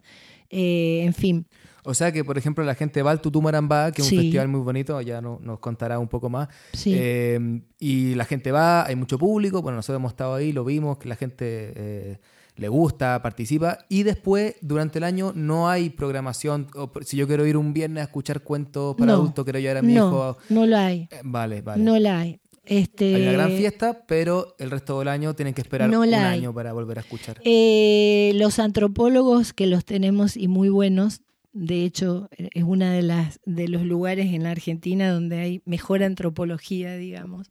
Ex- existe la carrera de antropología social. Diría, bueno, no están en el escenario, están en la claro, vida. sí. Eh, y si uno busca en las comunidades de los pueblos originarios, en los rurales, la gente está narrando y, y son, son, son sujetos que, que van narrando historias todo el tiempo sin necesidad de que haya un escenario o un, o un lugar que lo promueva como, como tal, ¿no? Griselda, bueno, nos estaba hablando de, del festival del Tutú Maramba y yo quiero que nos cuentes más específicamente que algo que a mí me alucinó cuando viví la experiencia de la ruta del cuento. Eh, bueno, podría contar yo lo que nos pasó, pero tú que has sido la que has liderado toda esta experiencia, quiero que, que le cuentes también a toda la gente que está escuchando porque creo que es una experiencia que se debe replicar en distintos lugares. Sí, eh, vos sabés que a mí me, me conmueve ver a la gente que pasa por esa experiencia conmovida, porque cuando pensé en, en, eso, nunca pensé que iba a ser algo tan... Lo hice y casi como, como pensando que, que era en ese paisaje eh, bellísimo que tiene Misiones, ir de pueblo en pueblo, y porque yo ya tenía la experiencia de haber recorrido nueve años tres veces por semana eh, iba en el bibliomóvil a contar historias y porque veía lo que pasaba con el público en esos lugares, como que me sentí una estrella de rock que iba llegando y bajándome en cada lugar y que la gente estaba esperando. Yo creo que eso eh, no solo crea una experiencia eh, en el grupo en sí, en el colectivo de narradores que después quedan como como esos viajes de fin de curso donde la gente no puede despegarse, sino que produce mucha emoción en esos lugares a los que vamos llegando, porque hay una conjunción de cosas.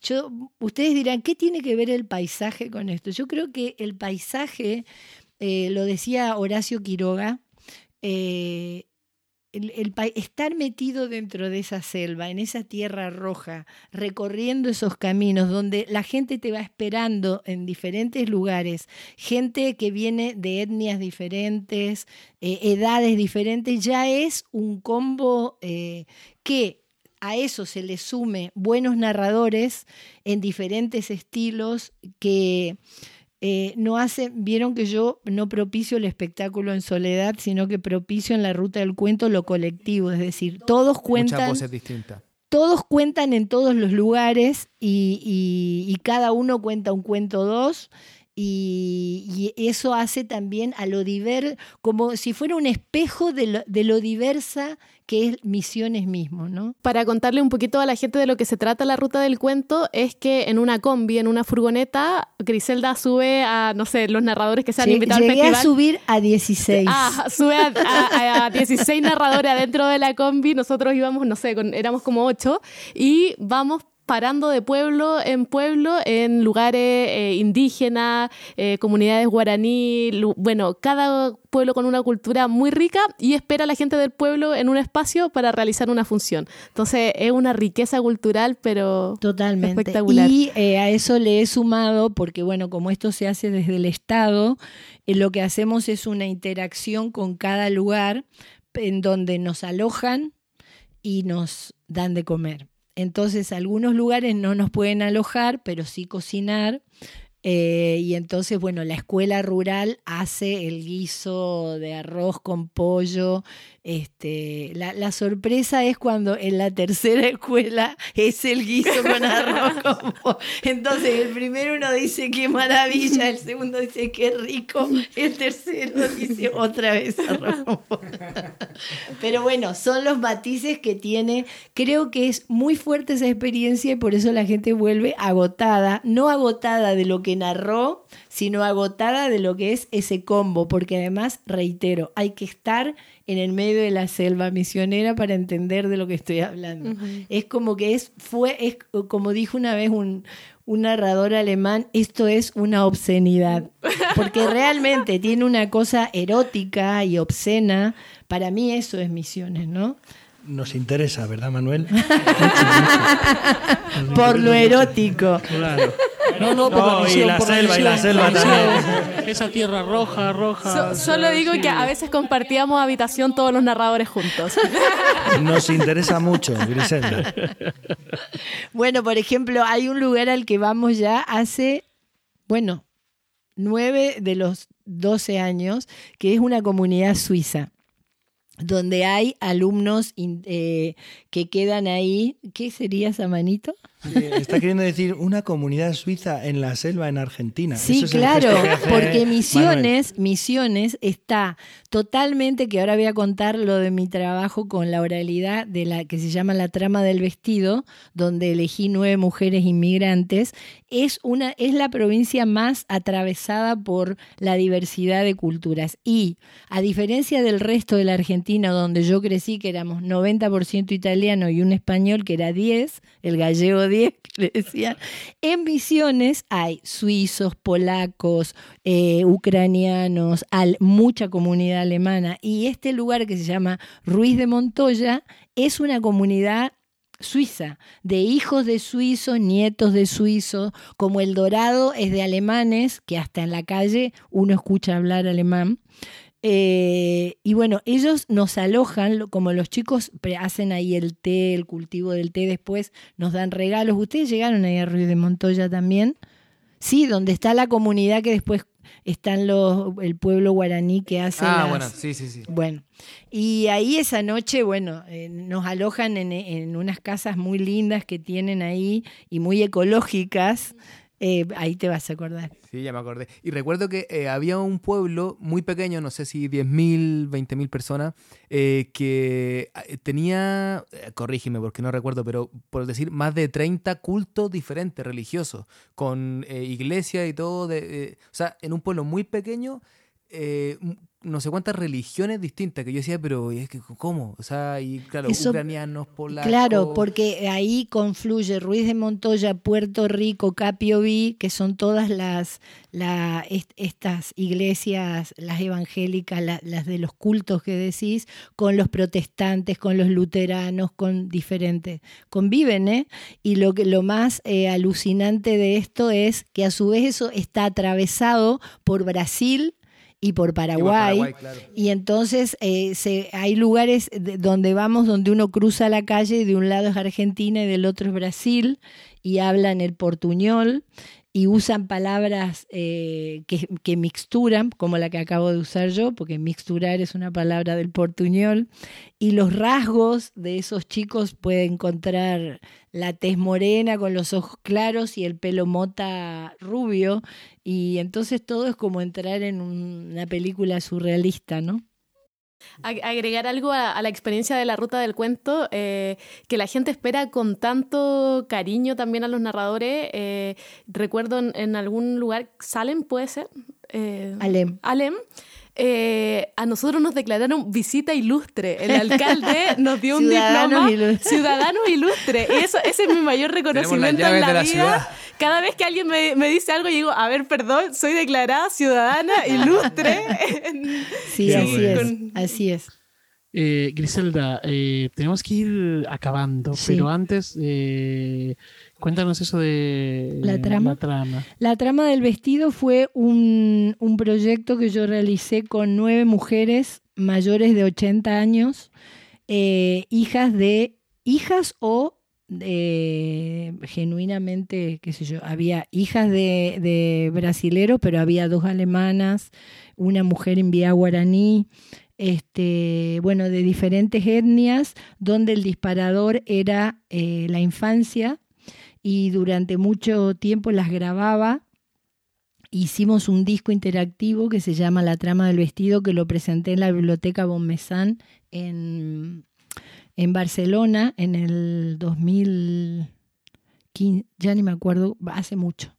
Y mm, fue un proyecto muy lindo porque lo hice como eh, tratando de rescatar las vivencias de estas mujeres de la infancia eh, a través del relato del relato, no solo de lo que ellas contaban, de lo que habían vivido, sino de lo que le habían contado, cómo era ser niña en esa época, cuáles eran los relatos que le llegaban y los juegos. Y mm, lo usé como forma de usarlo como disparador para que los alumnos de la secundaria, acá se llama secundaria también, empezaran a hablar de las historias de sus abuelos, porque una de las cosas que tuvo la inmigración en la Argentina fue silenciar un poco de dónde venían.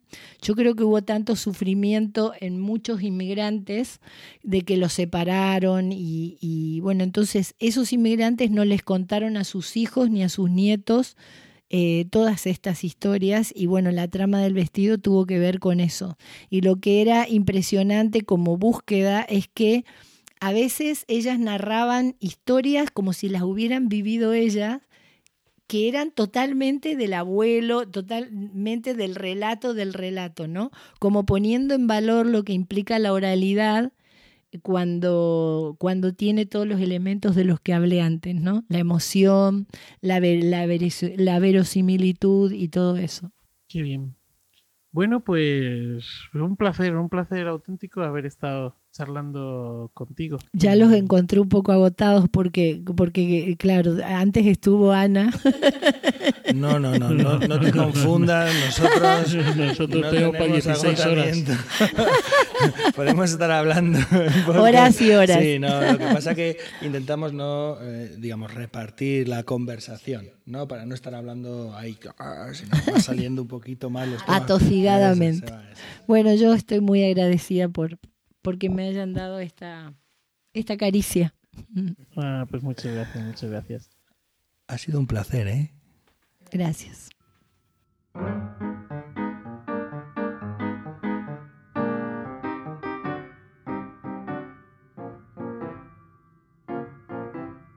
Pues estamos con el tercer bloque ya de este especial de Iberoamérica de cuento. Vamos con la agenda, pero antes de empezar con la agenda es que Pep Bruno tiene aquí algo que quiere que ustedes escuchen. Bueno, eh, antes de seguir, como el podcast es largo, ya nos tomamos el café, ahora voy a aprovechar que Andrés y Nicole trajeron vino. También aprovecho la oportunidad para comentar a toda la gente que nos escucha y que disfruta de estos podcasts que estamos encantados de recibir vino, miel, cualquier otro presente que quieran mandar. Nosotros lo probamos y lo difundimos aquí. Este caso es un vino chileno extraordinario. Voy a descorchar ahora la botella, si me permiten. A ver, a ver qué tal. A ver. Eh, es un vino chileno muy bien cerrado, está muy bien cerrado. Y ahora eh, vamos a servir vino y ya podéis seguir con la, con la, con la agenda. Bueno, pues eh, vamos con, con la agenda. Comenzaremos con Andrés. Andrés, ¿qué nos traes? Bueno, yo les voy a contar de un encuentro, narración oral, de oralidad en realidad, que se desarrolla en Uruguay y en Argentina por estos días y que lo dirige la narradora Sasa Guadalupe, que nos va a contar un poquito más de qué se trata tanta oralidad.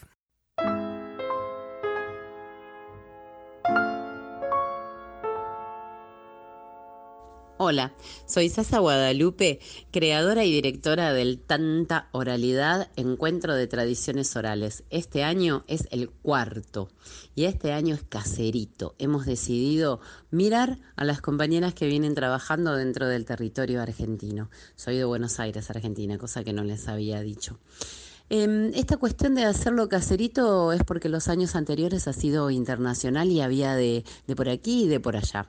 Este año va a venir una compañera del sur que no es narradora, es una docente que ha vivido durante 10 años en una comunidad mapuche en el norte de Neuquén y que de ahí, de convivir y aprender, eh, tiene cosas para compartir. Otras sí son compañeras narradoras que además trabajan en identidad, memoria, construcción colectiva, otras simplemente recopilando por los pueblos de la provincia de Buenos Aires.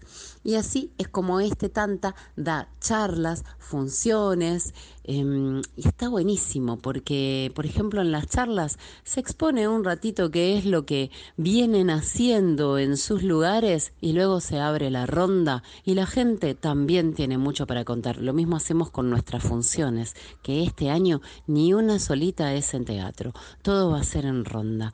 Lo que buscamos es volver la mirada hacia lo que está pasando con la palabra desde un lugar netamente oral. ¿Y esto por qué surgió?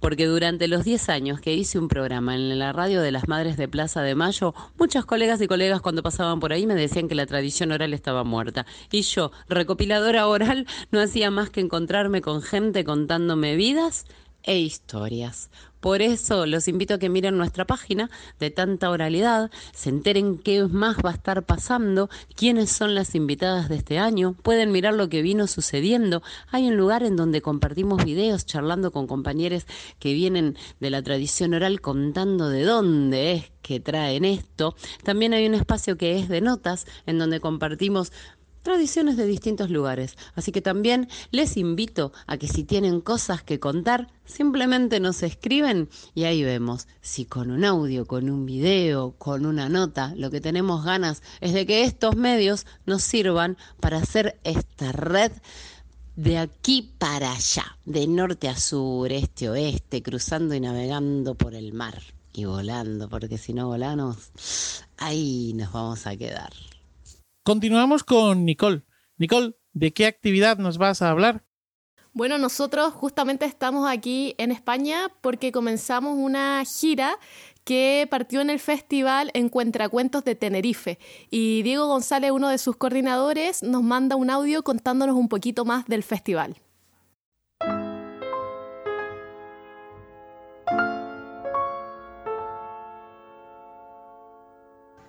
Hola Iberoamérica de Cuentos. Mi nombre es Diego Reinfeld y soy uno de los organizadores del Festival Encuentra Cuentos, que tiene lugar en Santa Cruz de Tenerife y este año ha celebrado su sexta edición.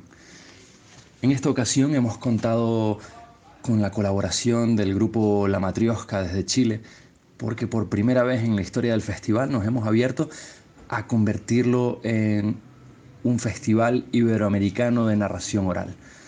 Hasta la fecha se trataba de una, una celebración interinsular aquí en las Canarias y bueno, este año quisimos dar el salto, abrirnos a esos nuevos terrenos y también conectar con nuevas personas. Y tuvimos la suerte de contar con Andrés Montero y Nicole Castillo, la matriosca. Y además de ellos, pues contamos con Laura Escuela, Melanie Enríquez, Antonio Conejo, Juan Carlos Toste, Fidel Galván del Val, Mon Peraza, Fabio González y también estuve narrando yo. El festival se celebró del 6 de mayo al 11 de mayo en distintos horarios, distintos espacios y alternamos entre sesiones familiares y sesiones para público adulto. Creemos que el público se fue acercando poco a poco. Aquí en las islas tenemos un público irregular de alguna manera, es un público poco constante, aunque hay muchos festivales. Quizá cuando se acerca el verano es difícil congregarlos en torno a, la palabra en sitios cerrados y, más cuando se acercan momentos de calor o cosas del estilo. No obstante, creemos que el festival funcionó muy bien, estamos muy contentos con el resultado y sobre todo con las interacciones y los contactos que hemos realizado. Estamos seguros de que el año que viene la séptima edición del Festival Encuentra Cuentos tendrá un carácter aún más iberoamericano, con más países invitados y con una nueva temática que presentar a la audiencia. Como decía al principio, este mes tuvo lugar el Festival de Narración Oral en Contes y le pedimos a su director, Blay Senabre y Rives, una crónica del mismo. Os dejamos con ella.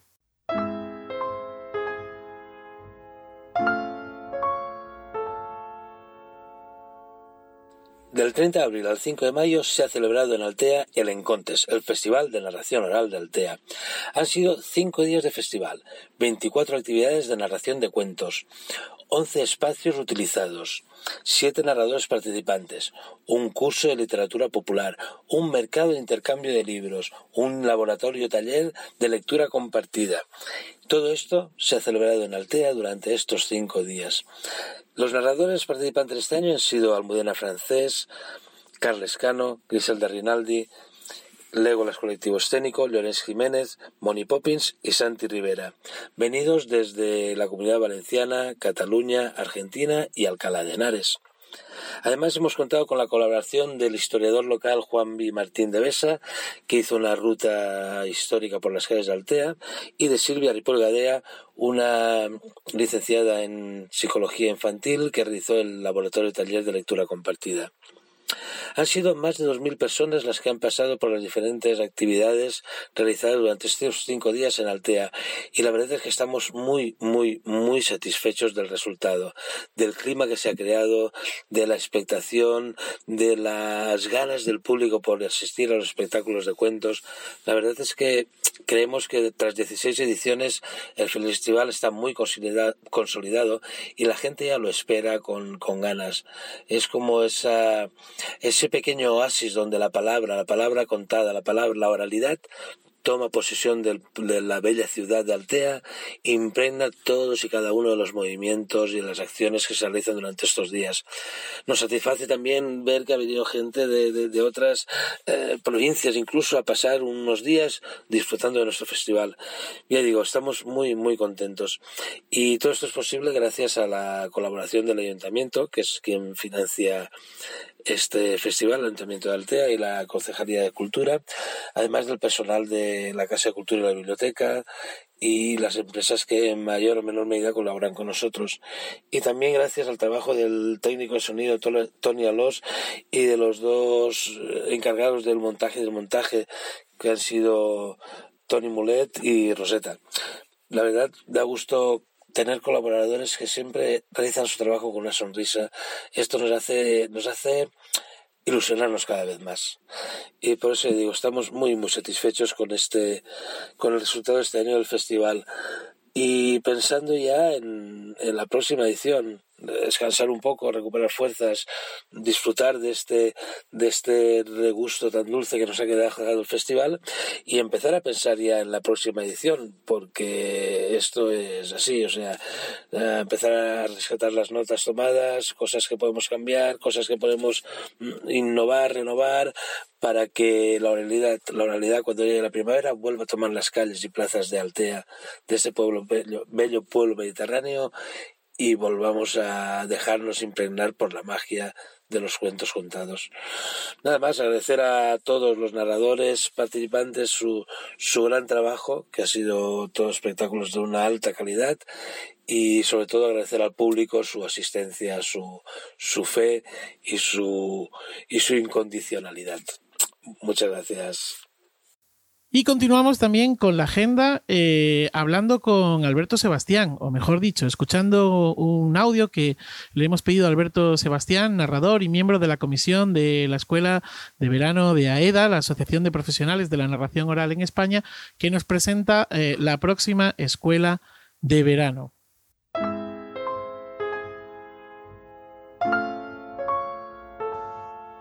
Hola, Iberoamérica de Cuento. Soy Alberto Sebastián miembro del equipo organizador de la Escuela de Verano de AEDA, y os voy a contar en qué consiste este año la escuela. Tendrá lugar entre el 24 y el 28 de junio en la ciudad de Huesca, en Aragón. Y como viene siendo tradición, porque ya es la sexta edición de la escuela, dará comienzo con la jornada sobre narración oral y lectura, que este año lleva por título Nuevos tiempos, viejos cuentos, y durante esta jornada tenemos eh, la intención de que, se, de que se reflexione, se hable, se debata sobre la vigencia, la vigencia que tienen los cuentos populares en nuestra época. Si hay que seguir contándolos, si hay que transformarlos, si hay que dejarlos como están, si hay que meterlos en un cajón. De todo eso se hablará. Contamos para ello con, con especialistas en el tema. La jornada dará comienzo con una conferencia a cargo de José Manuel de Prada Samper, que es escritor, folclorista y recopilador, especialista en cuento popular. A continuación habrá una mesa redonda donde se hablará de todo esto y en la mesa estarán cuatro personas. Gustavo Puerta Leise, que es investigador, crítico literario y especialista en literatura infantil. Una editora en una gran editorial como SSM, Joana Bastida, un recopilador de cuento popular, Carlos González Sanz, y una editora de una pequeña editorial, Belén Gaudes. Por la tarde habrá talleres, y los talleres estarán a cargo de Ana Griot, que es narradora y editora, entre otras cosas, Diego Magdaleno, que es narrador, Ángela Arboleda, que es narradora también, ecuatoriana, y eh, Gustavo Puerta Leise otra vez. Y la jornada eh, terminará con eh, una conferencia a cargo de Ana Garralón, que es profesora, traductora, crítica, librera, Premio Nacional de Fomento de la Lectura. Al día siguiente, el 25 de junio, comienza la escuela propiamente dicha.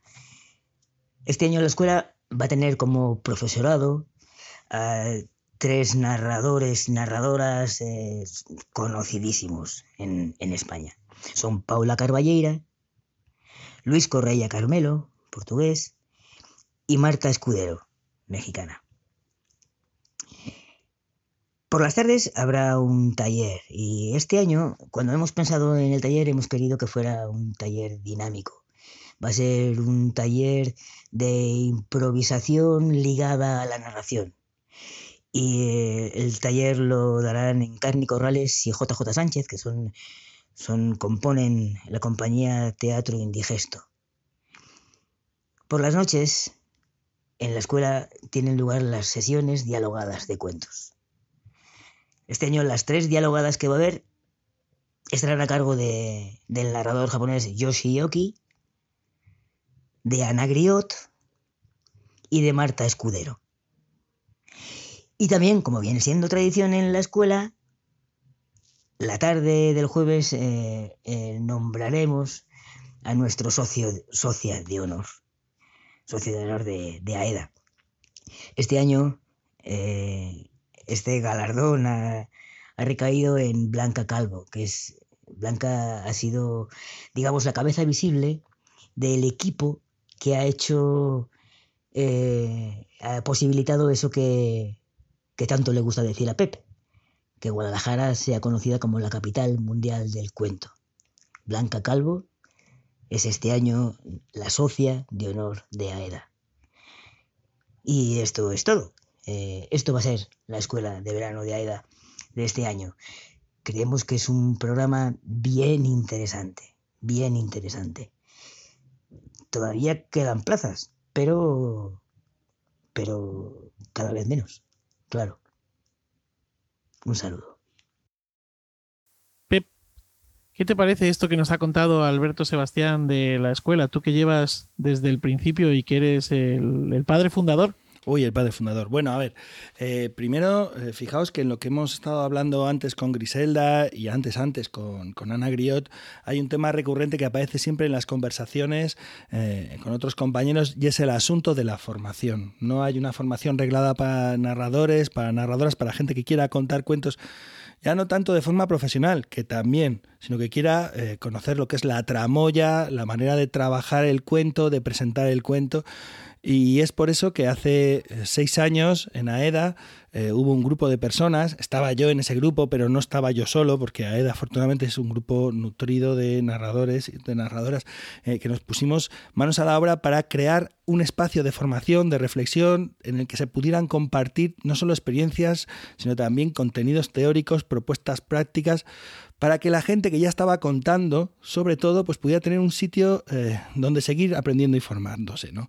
Porque la idea que, que, atraviesa de alguna forma la escuela es que cuanto mejor contemos, más trabajo va a haber para todos, porque contar bien hace eh, consolidar los públicos, consolidar los espacios y eh, deslumbra. Muchas veces eh, hay público que escucha a un narrador, pues igual que le pasó a Griselda, escuchó a Estrella y dijo, yo quiero contar.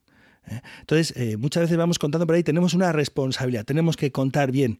Y esa responsabilidad es con el cuento, es con el público, es con el colectivo. Por eso apareció esa, escuela. ¿no? Y sigue siendo a día de hoy, yo creo, pues un espacio único en el ámbito de la narración, por lo menos en Iberoamérica, eh, en el que narradores de contrastada experiencia y una calidad pues estupenda siempre tienen algo que aportar. Nos juntamos unos 50 narradores allí para trabajar y tal como contaba Alberto, la calidad del plantel está muy, muy cuidado y es una experiencia por la que yo creo que hay que pasar, no una vez, porque en realidad la gente va y luego repite y repite.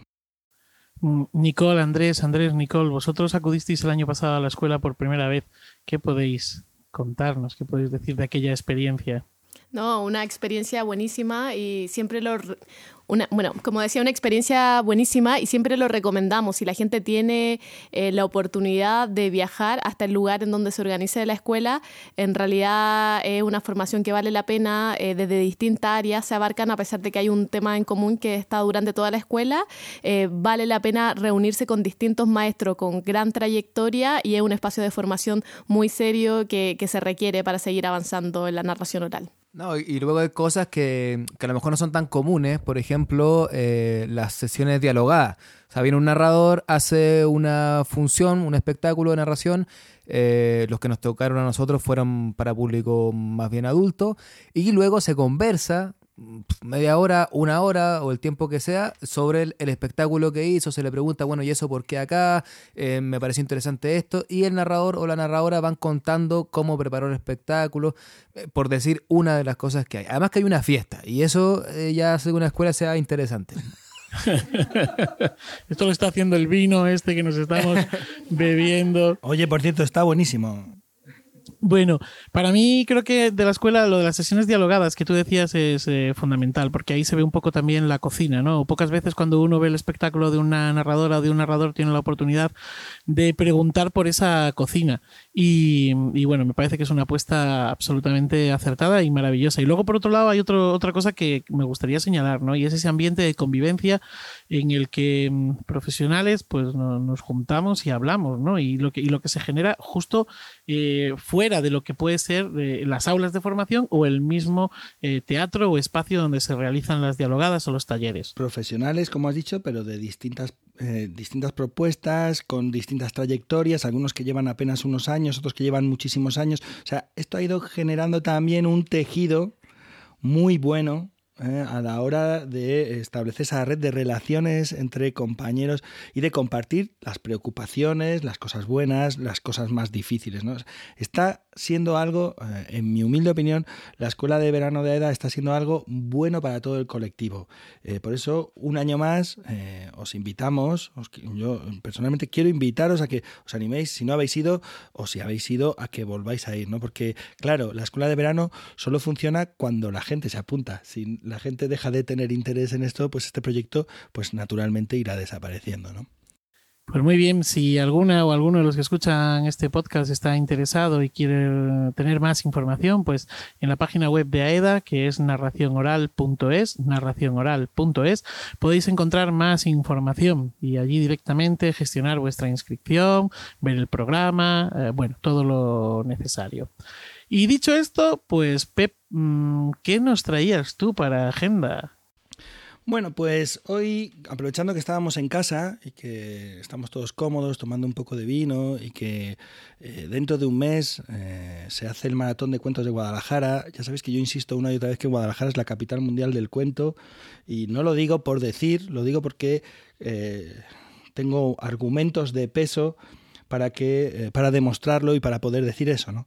Entonces, eh, aprovechando que hace unos días se presentó en prensa ya el programa de la próxima edición, que si no me equivoco es la vigésima octava, eh, hemos invitado a, que venga nuestro estudio portátil de podcast a la presidenta del Seminario de Literatura Infantil y Juvenil de Guadalajara, Concha Carlavilla, que ese seminario, junto con la Biblioteca Pública del Estado, son las dos patas que sostienen ¿eh? el maratón de los cuentos. Así que, Concha, bienvenida, ¿qué tal estás?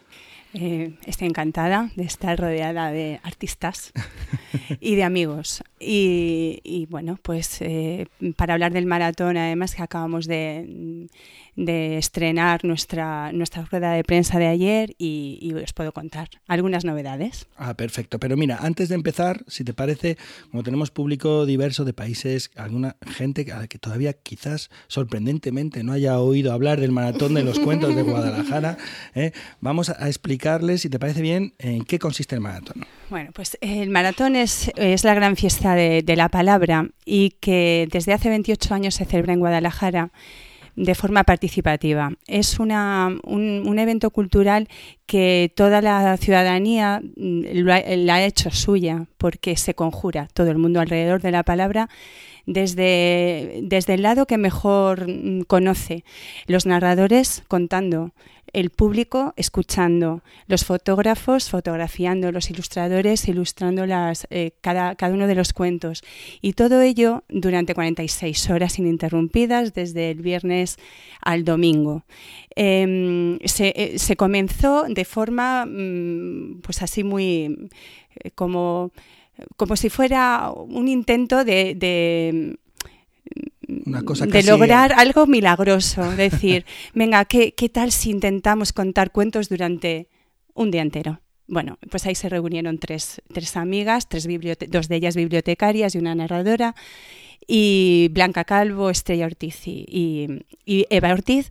Y, y, aquel día, de repente, se dieron cuenta pues, que a la gente le gustaba contar, subirse al escenario de manera aficionada y había muy poquitos narradores profesionales y se mantuvo. Eh, ese, fuego de eh, ese fuego mm, no se apagó en ningún momento. Y, y de repente al año siguiente se dijo, vamos a intentarlo de nuevo. Y así llevamos 28 años. Y cada año se piensa en un tema. Eh, se, acuerda eh, con todos los, socios del seminario, que somos como 50 personas, se hacen reuniones y de forma colectiva, pues cada uno sugiere. Y, bueno, la, verdad es que eh, ha ido creciendo, creo que en calidad, porque más que la cantidad de decir, vamos a estar 46 horas, bueno, pues tenemos que dar contenido a esas, a esas, horas. Y, que a un escenario se, se suban más de 1.500 personas a contar junto con los profesionales, los abuelos, los niños, los padres, las embarazadas, eh, personas de todas las mm, diversos colectivos, pues es bastante milagroso y, creo que debemos de estar muy orgullosos. Es verdad lo que ahora escuchaba eh, que para para que esto eh, siga con, fuerza, aprender a contar bien es, es, algo fundamental. Creo que incluso los que somos aficionados eh, es verdad que estás como meses preparando tu cuento o tus cuentos o con tus niños y lo estás preparando, pero claro, lo haces de forma intuitiva. Y, es interesante eso de formarte para contar bien. Mm, es, creo que sería muy, muy bueno. De hecho, ha habido años en los que ha habido eh, pequeños talleres que se hacía para gente interesada, talleres que hacía, por ejemplo, Estrella Ortiz, de la que hemos hablado antes, eh, y se apuntaba gente. Es que era muy sorprendente, porque mira, si no recuerdo mal, el primer año el maratón duró 24 horas, al año siguiente dijeron, ah, pues que dura una hora más, 25 horas, al año siguiente 26 horas, pero ¿qué pasó? Que la gente se fue, como has dicho tú, se fue apropiando del maratón, porque el maratón no se sostiene por los profesionales. Es verdad que hay 20, 30, 40 profesionales que están allí contando, pero no los vas a encontrar allí. Tienes que buscarlos en el bar en las cervezas. Ahí están los profesionales, salvo en las horas a las que ellos tienen que contar. Y bueno, es verdad que alguna vez van a escuchar. ¿no?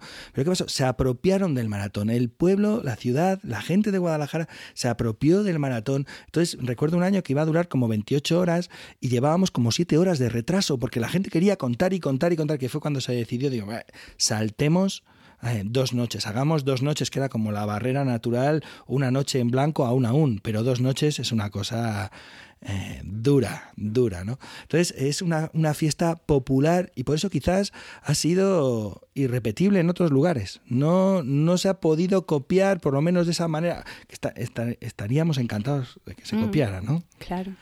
Eh, yo es que creo que la ciudad, cuando tú preguntas ¿Qué te identificas? Eh, mm, ¿Qué es lo que te identifica más como guadalajareño? Todo el mundo piensa en el maratón de los cuentos. ¿Cuál es la fiesta, cuál es la actividad cultural más importante? Todos nosotros decimos que es el maratón de los cuentos, pero precisamente porque es una fiesta colectiva, es una actividad, es, una, es eh, un acto cultural real y no y, auténtico y no es efímero. Entonces, eh, no sé, creo que, que, la gente es muy consciente y por eso lo apoya tanto. Tú llamas a cualquier puerta para pedir ayuda y todo el mundo te dice que sí al maratón, siempre. hemos estado dos años sin, sin, lugar, no teníamos el Palacio del Infantado, de repente dijeron que tenía luminosis y que no podíamos estar en el Palacio del Infantado. Y tuvimos que buscar otro lugar. Enseguida, bueno, es verdad que nos fuimos al, Liceo Calacense, que es otro palacio maravilloso, renacentista, precioso. Era por palacios. Y, y, lo logramos, otras veces ha sido con una carpa, pero el maratón eh, es, es, imposible que, que nadie pretenda ni siquiera plantearse la posibilidad de que no exista, ¿no? Por muchas piedras que te puedan meter en el zapato y, a veces tenemos problemas y tenemos obstáculos que salvar. Y luego eh, esa la iniciativa que parta de una asociación sin ánimo de lucro, eh, en la que, a la que pertenecemos, pues bibliotecarias, personas que nos dedicamos también a la animación, a la lectura, em, fotógrafos, periodistas, no sé, de muchos colectivos y, mm, creo que también es muy importante. Y, que a esta ciudad vengan alrededor de, pues, pues como 15.000 personas ¿no? en ese fin de semana. Em, atraídos no por un monumento magnífico que lo tenemos, el palacio, y tenemos otros palacios, como dice Pep, sino que mm, acudan a, homenajear a un patrimonio que es inmaterial, que es la palabra, pues mm, debemos de, estar contentos y ser muy optimistas. Quiero, quiero poneros un ejemplo para que entendáis qué significa que el maratón cala en la vida de las personas. Eh, nuestro hijo mayor, que tiene va a cumplir 20 años ahora, eh, un día hablando con él, bueno, para, empezar, la primera noche que mi hijo pasó en vela, la primera noche que nuestros hijos pasaron en vela en toda su vida, no fue tomando copas por ahí con sus unos tragos por ahí con los amigos, sino eh, fue en el momento en el que ya tenía 14 años o 13 años y le dijimos, bueno, tú ya tienes 13 años, si quieres puedes quedarte toda la noche de maratón escuchando los cuentos para adultos. Entonces era como, de verdad, me puedo quedar toda. Entonces, eh, la primera noche en vela de nuestros hijos ha sido con nosotros ha sido con nosotros escuchando cuentos y para ellos es ah, lo más. Me recuerdo un día una conversación con Juan, ¿no? Y estábamos hablando de los cuentos, del maratón, de lo emocionante que era, y de pronto dice, ¿y cuando tú eras pequeño? Me preguntaba, cuando tú eras pequeño, eh, ¿tus papás te llevaban a, escuchar cuentos al maratón? Y yo le dije, cuando yo era pequeño, el maratón no existía.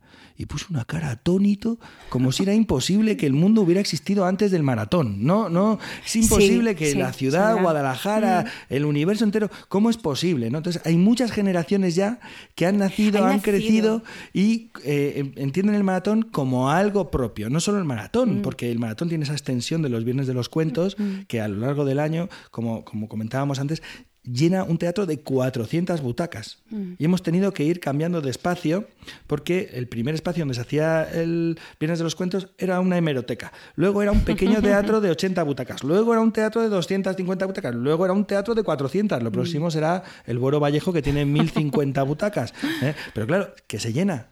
Sí. Eh, mm, recuerdo muy bien mi hijo, cada vez que se acaba el maratón, de repente ya es domingo y ya no hay más. ¿Y por qué no hay más días de maratón? Es algo, eh, todos los niños, claro, em, es verdad que mm, en los centros educativos también se vive de una manera muy especial, eh, porque los profesores, bastantes profesores se implican, inauguran el maratón después del alcalde, hay muchos colegios que van a contar con su profe y han preparado su cuento, y entonces eso es un ritual que ya lo tienen ahí. Y si eso no sucede, se enfadan como por ejemplo mi hijo que dice, no, es que ya no está Narciso. ¿Quién nos va a llevar al maratón este año? Nadie. Entonces, no lo conciben. Todo aquel que lo ha vivido eh, tiene como, como el veneno metido en la, eh, eh, dentro de él y es así. Sí, yo creo que también para los narradores es también un evento, o sea, ya no que sea un evento único, particular, etcétera, etcétera, ¿no? Sino que es como una agenda, es algo que tú marcas en la agenda, pues prácticamente cuando termina el maratón ya estás poniendo en la agenda del año siguiente cuando es el maratón, ¿no?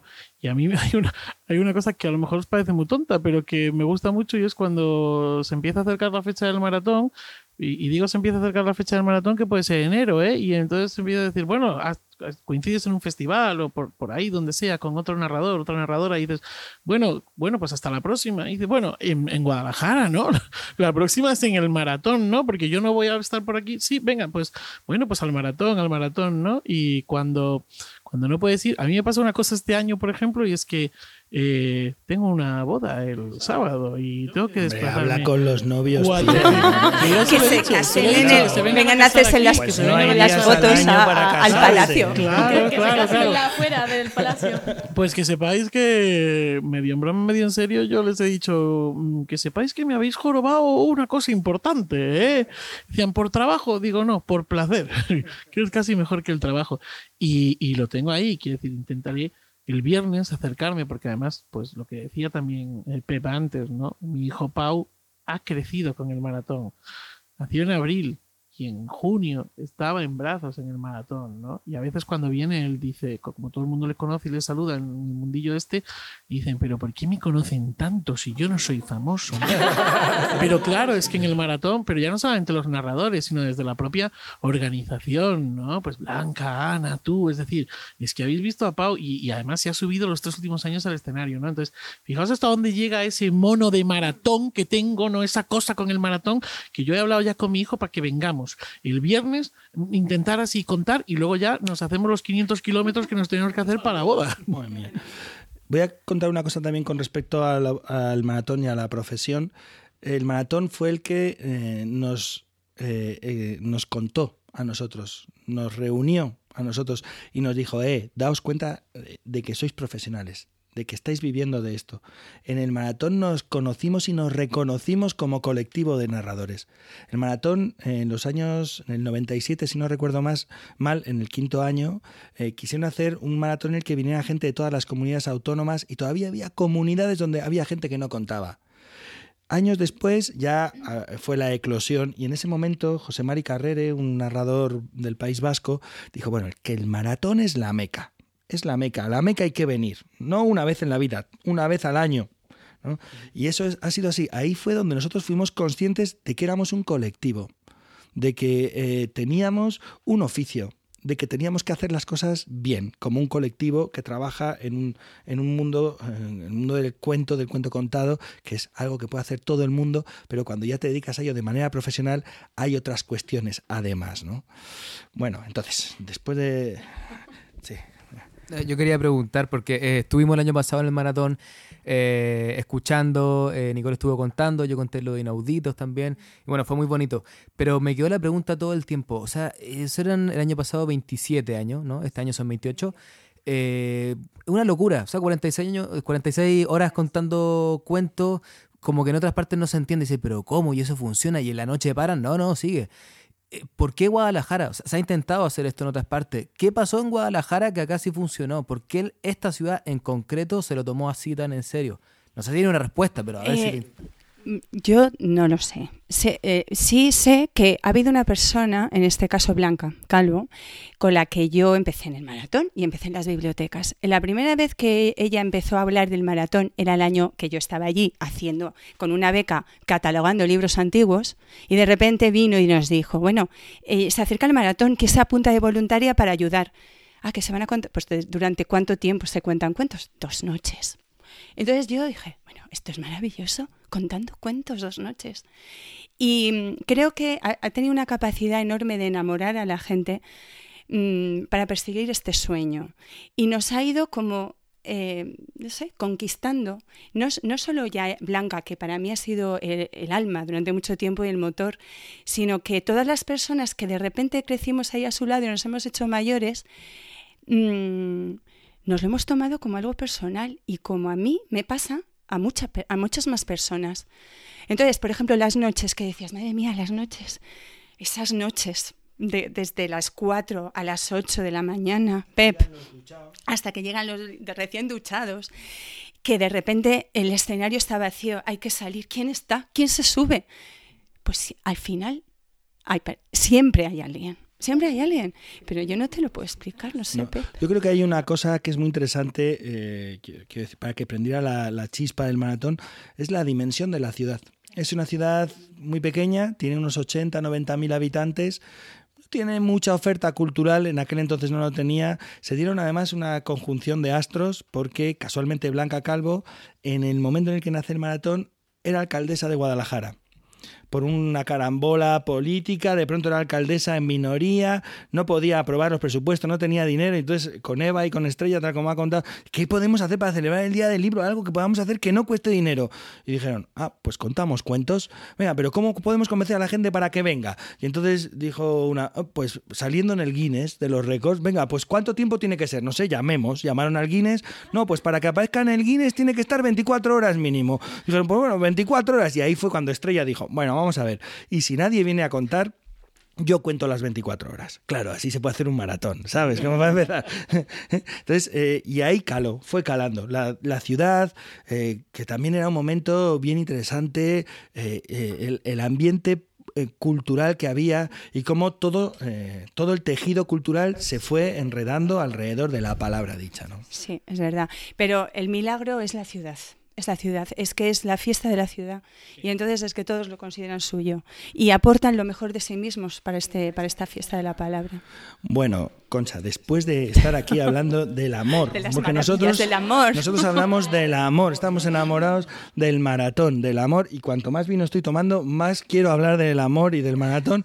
Entonces, ahora, Concha, te voy a pedir, por favor, cuéntanos algo del programa de esta edición, porque en realidad hemos venido a hablar de eso. Bueno, pues nada, este año está dedicado el tema a las brujas, que de repente cuando salió, se sugirió el tema de las brujas, todo el mundo dijo, es verdad, nunca hemos dedicado un maratón a las brujas, ese personaje que siempre está ahí y que nos han contado desde niños.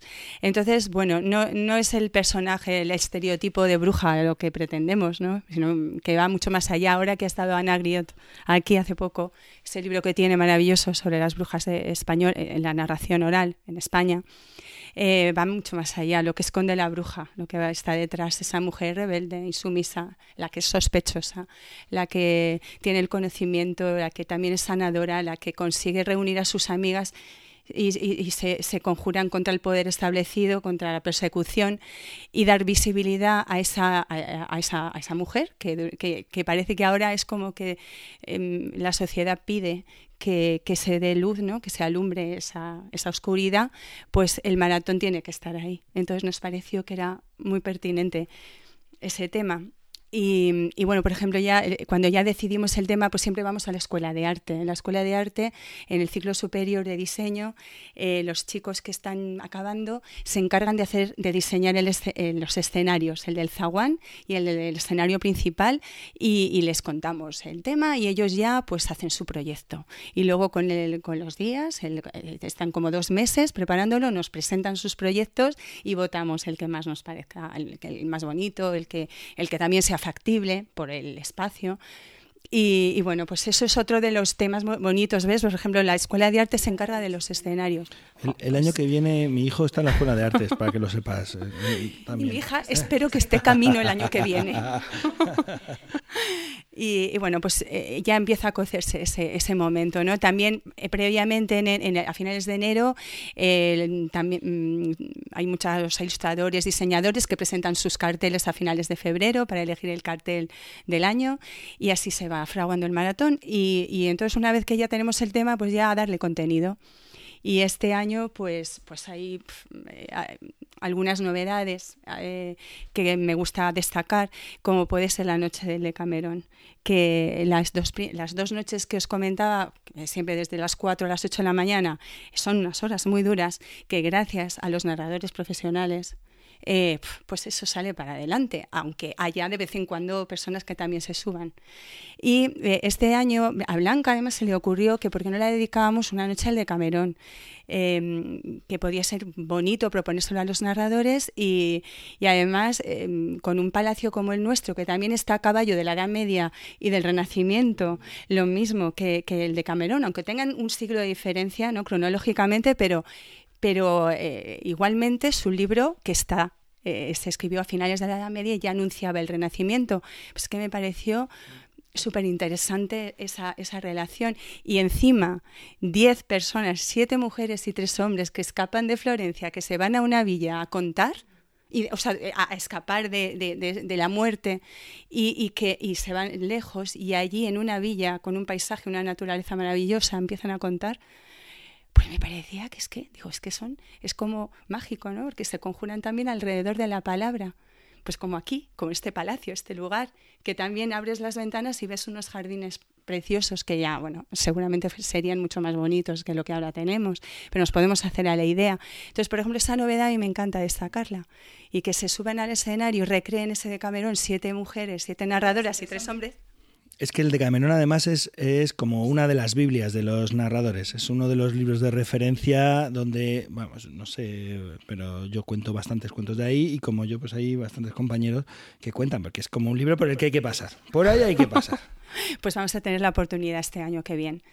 Y luego, por ejemplo, en la noche de, mm, sábado a domingo, pues hay un homenaje a, Xavier Puente de Ocampo, que nos ha dejado huérfanos porque ha sido miembro del seminario y el responsable de que hubiera una segunda noche Efectivamente. Mm, para eh, ininterrumpida de, de narración. Hubo un encuentro eh, se hacían unos encuentros antes del maratón, cuando el maratón duraba apenas 25 horas, 27, 28.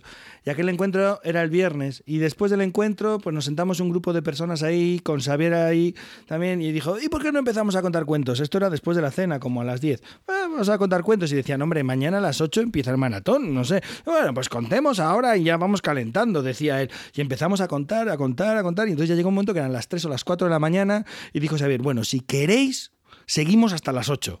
Y ahí hubo algunos que como que se rilaron, que dijeron, no, mira, debemos dormir un poquito porque mañana es el maratón y tenemos que estar al 100%, ¿no? Pero él fue el que tiró y el que nos demostró a toda la gente, y yo por aquel entonces también andaba en el seminario, que, que, que nos demostró que se podía estar dos noches. Y fue eh, pues, empeño eh, suyo personal. Sí, empeño, personal. Y este año se le va a hacer un homenaje con amigos gallegos, eh, colegas, bueno, del mundo de la narración, pero también de otros, de otros ámbitos, esa segunda noche del sábado, ¿no? Y luego este año también en la biblioteca, que también es otro palacio, Palacio de Dávalos, se va a poder visitar. Eso era por palacios. Pues se va a poner visitar también como un monumento más y entonces va a haber varias personas que van a enseñar los artesonados preciosos que, que hay ahí, que están escondidos, que no se ven así. Cuando vas a, de usuario de la biblioteca no los ves. Tienes que ir a la sala de investigadores para ver los artesonados mudéjares que hay preciosos.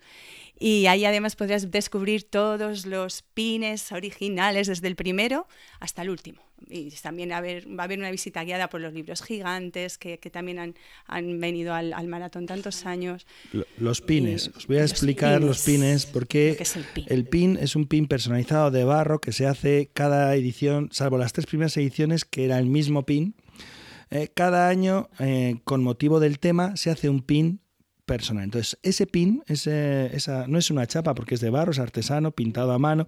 Esa chapa, eh, ese pin de barro, te lo dan solo si cuentas no se puede comprar, no se puede conseguir. si tú quieres ese pin, tienes que subir al escenario y contar. Es como de lo más cotizado. Es decir, ¿cuánto vale una casa en Guadalajara? Pues vale a lo mejor 100.000 euros o 400 pines.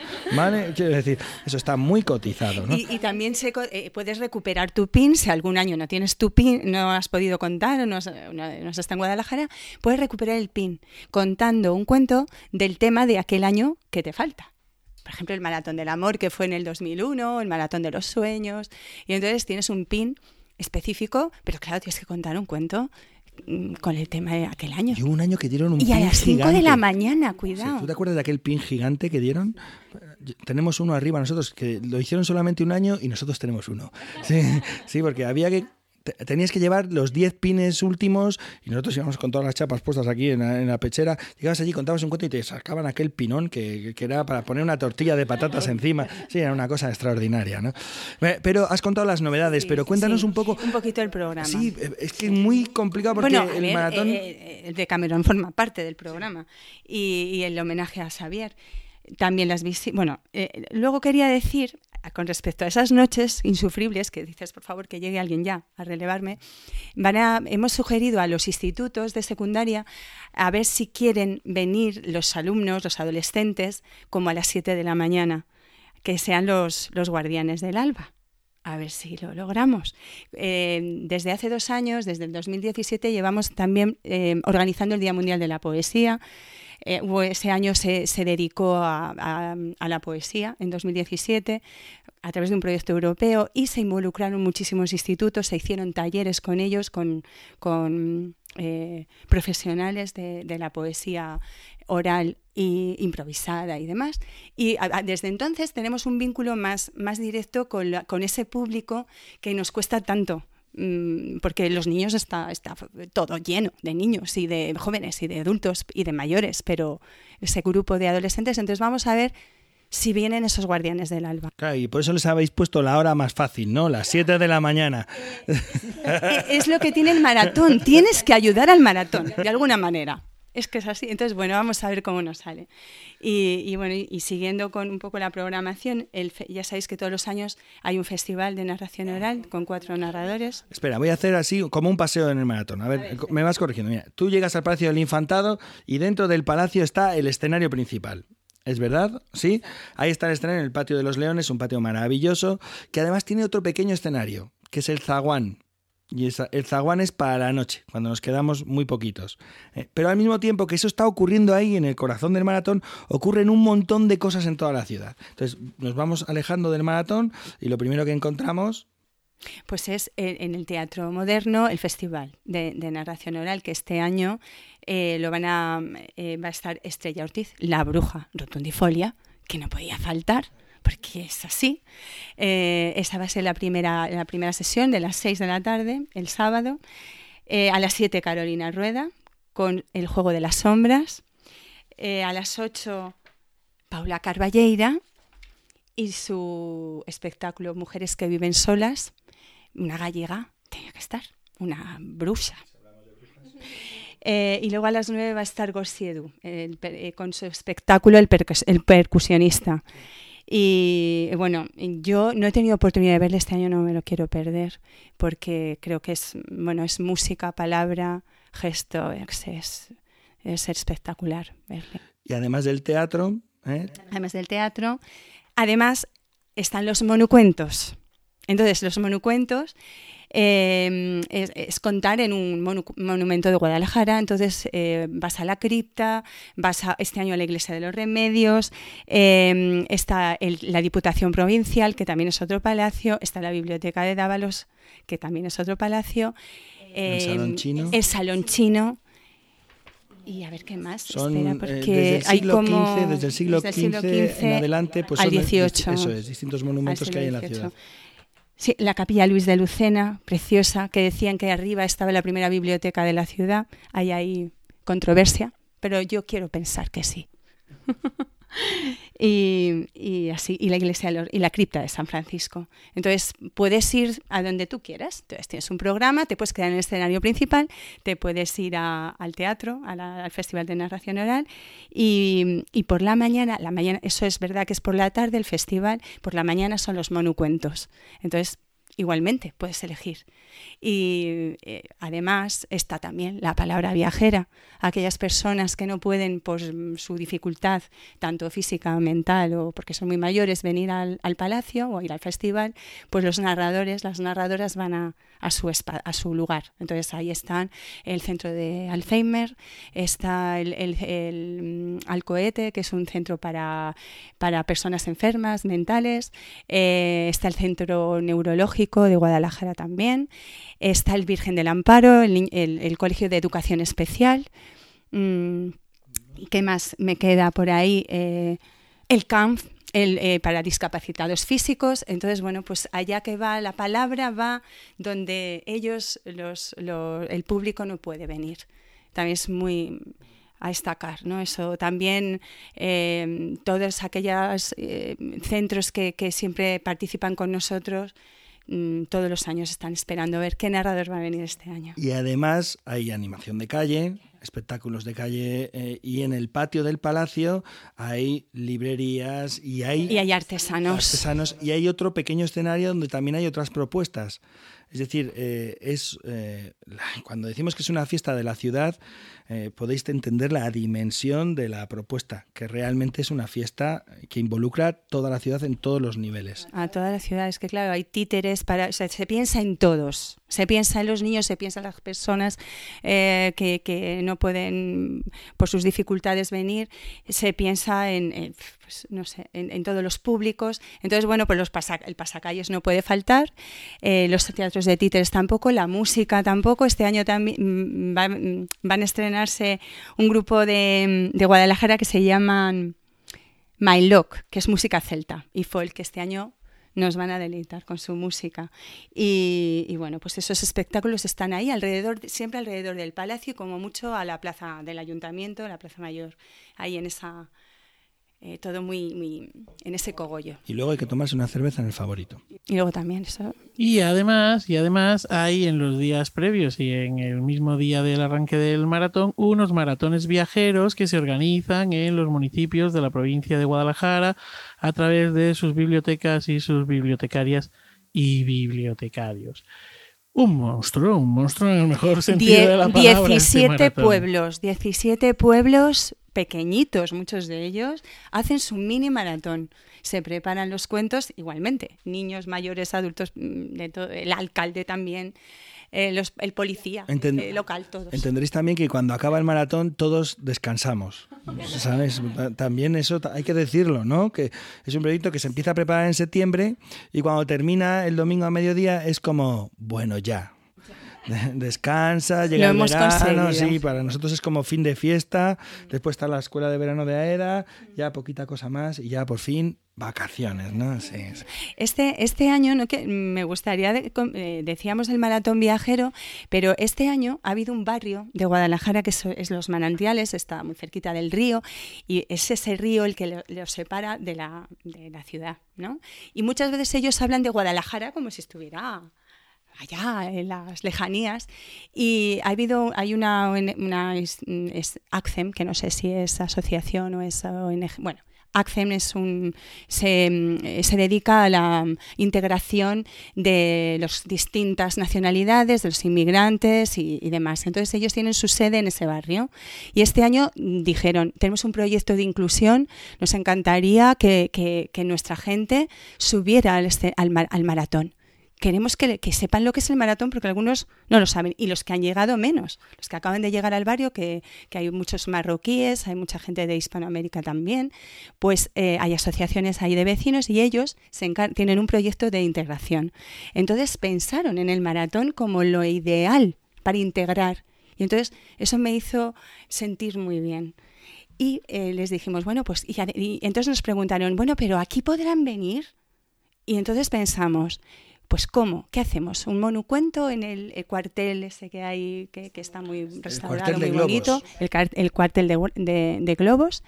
O, o hacemos una especie de maratón viajero? Entonces ellas han preferido el maratón viajero, o sea, la plaza de manantiales con, con dos narradores, en este caso Borrón y Cuento Nuevo, van a estar allí y van a estar preparando durante, ya están preparando durante estos meses previos, eh, ellas con la gente que quiera contar asociaciones de mayores, el centro del balconcillo, que, que es el centro de, de mayores que está ahí cerquita, el río Sorbe, la escuela de, de adultos y el colegio. Entonces, de verdad, es un- me encanta contar esto porque es, es interesante que, que la gente diga, bueno, ¿qué es lo qué- ¿cómo podemos integrar el maratón? Es ideal. Gente de todas las edades, de todas las culturas, Eso contando todas las en todas las culturas. lenguas, porque en el maratón se cuenta en diversidad de lenguas también. Una grandísima fiesta de la palabra que invita a la gente que acaba de llegar también para que forme parte de esa fiesta. Oh, es demasiado. Vamos a tomar más vino. Vamos a tomar más vino. Deberíamos hacer Bueno, un salud por el pues- maratón. Bueno, pues nada, muchísimas, muchísimas gracias, Concha, por haber venido a, a contarnos todo esto. Y bueno, pues vamos con las recomendaciones. Ha llegado el momento de las recomendaciones.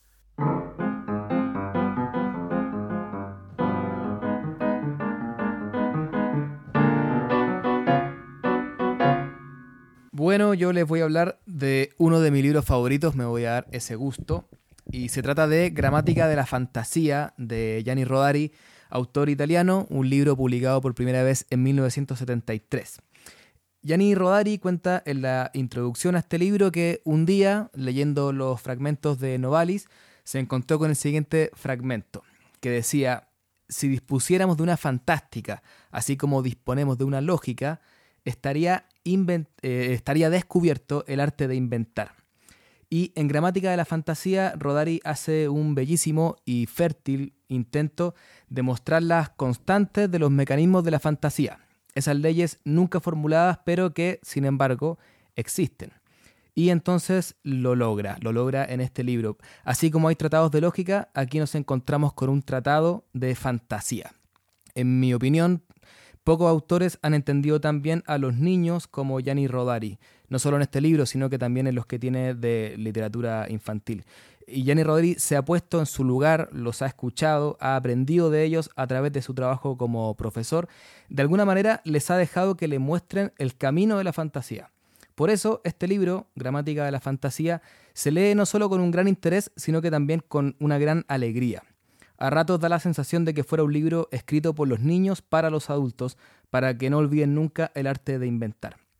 En concreto, Gianni Rodari basa su libro en el concepto del binomio fantástico, es decir, dos palabras que en principio no tienen relación, pero que juntas son una posibilidad de historia. A través de 44 capítulos, el autor nos presenta los mecanismos de la fantasía y nos da luces claras sobre cómo crear historias con los niños o para los niños.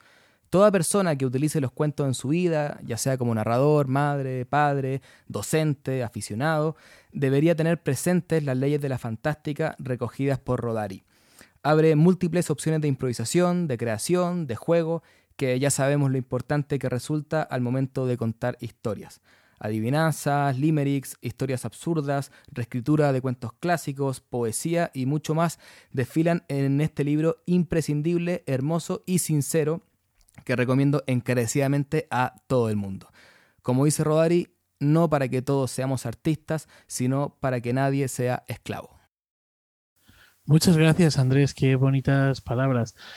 Y ahora se asoma desde los mandos técnicos nuestro J, el electroduende, el que hace que todo esto funcione y suene bien. Y esta vez, aunque parece que esto es más fácil, si cuando vean ustedes las fotos en las redes sociales verán que la que tenemos aquí montada es grande y probablemente J nos mate en las próximas horas o días. Se acuerde de nuestras respectivas familias. Te queremos, J. We love you. J se acerca hasta nosotros y nos hace su recomendación.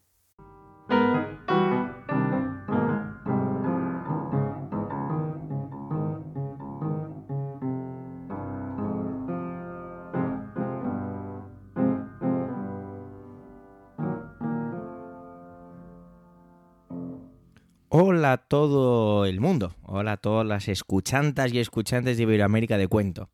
Hoy os voy a recomendar una serie web de cuentos chilenos. Se trata de Miedo a la chilena. Serie documental de capítulos breves donde diferentes campesinas y campesinos de la zona central de Chile relatan las historias de la mitología del campo. Son relatos que hace algunos años atemorizaban a los niños chilenos y que hoy vuelven a ser contados en voz de los antiguos, que a su vez los escucharán de sus propios abuelos.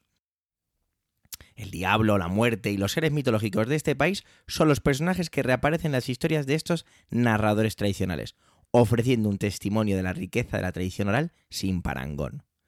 Son 12 capítulos imperdibles que pueden encontrarse en infantil.cntv.cl barra series barra miedo guion la guion chilena o bien de una manera más sencilla, más accesible, buscando en YouTube Miedo a la chilena. Thank you.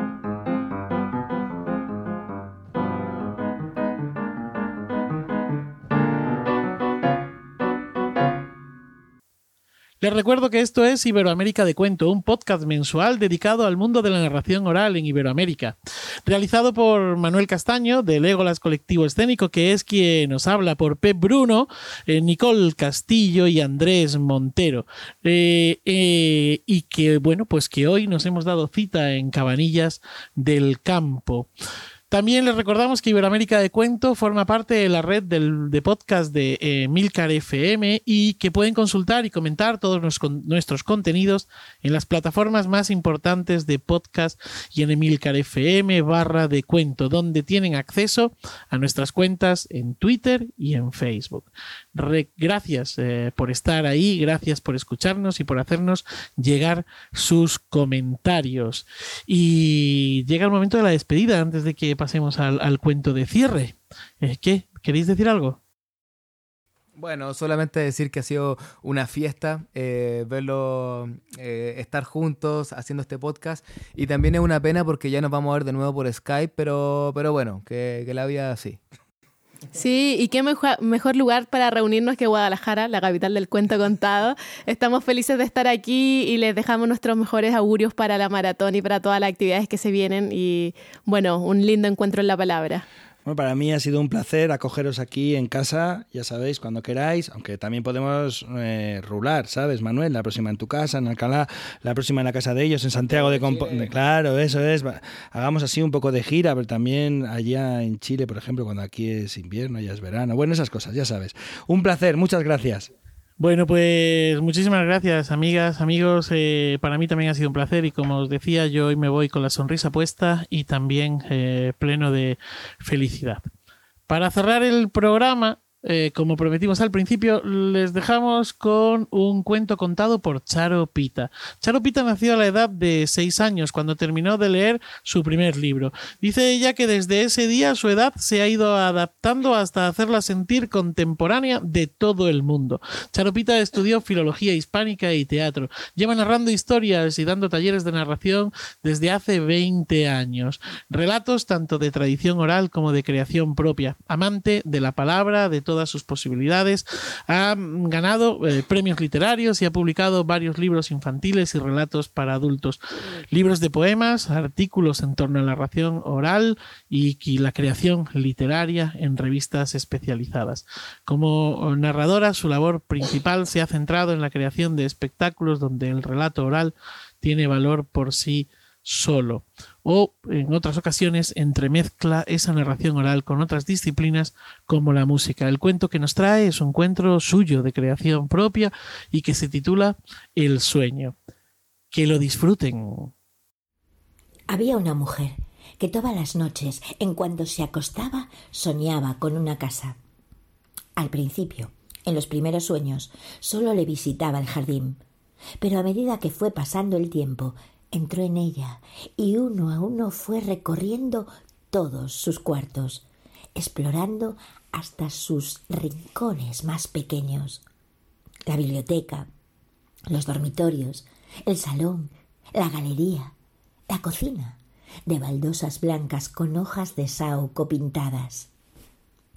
La mujer se sentía tan cómoda en aquella casa soñada que deseaba que llegase la noche para poder volver a ella, para vagar por sus corredores, para tumbarse en sus camas, para revolver en sus libros, sentarse en sus butacas, escuchar el crepitar de la chimenea, para mirar a través de la galería la luna llena, enorme, que se veía desde ella. Lo único que a veces la inquietaba era que en el sueño, algunas noches, aparecía una niña, morena, que llevaba el pelo recogido en una trenza y tenía los labios muy rojos y la piel muy blanca. Las dos, mujer y niña, se miraban y nunca se decían nada. Las cosas cambiaron, como de vez en cuando suelen hacer, y la mujer que soñaba se tuvo que marchar lejos. Nada más llegar a su nuevo lugar de residencia, buscó una casa para vivir. Entonces vio un jardín. Enseguida se dio cuenta de que ya lo conocía. Y para confirmarlo, paseó por él. Sí, lo conocía. Todo estaba como cuando lo soñaba. Todo estaba igual, menos una cosa. Colgado de un árbol había un cartel que decía se vende. El precio era de risa. La mujer no tuvo ningún problema para entrar en la casa. Quería confirmar lo que ya sabía. Y vagó vagó por los corredores de aquella casa conocida y soñada. Recorrió la biblioteca, los dormitorios, el salón, la galería, la cocina, de baldosas blancas con hojas de saúco pintadas. Ya regresaba, cuando sintió una presencia. En un rincón quieta, vigilándola, estaba la niña, morena, el pelo recogido en una trenza, los labios muy rojos y la piel muy blanca. Hola, saludó la mujer. Hola, respondió la niña. ¿Hay por aquí algún adulto? La pequeña negó con la cabeza. Vi el cartel de fuera, dijo la mujer, y estaría interesada en comprar la casa, pero, pero no entiendo. Dime, ¿por qué es tan barata? ¿Tiene algún problema? Sí, replicó la niña. Hay fantasmas. La mujer sintió que se estremecía por dentro. ¿Fantasmas? Sí, fantasmas, dijo la niña. Pero no tiene por qué preocuparse. El fantasma de esta casa es usted. En cuanto la niña terminó de decir esto, el suelo tembló, se escuchó un gemido ahogado y la mujer desapareció. Y esto sucedió así, porque, como bien sabía la niña, lo único que espanta a las almas que vagan por las casas como fantasmas es la realidad de su propia naturaleza, reconocer que no son más que sombras que sueñan una vida.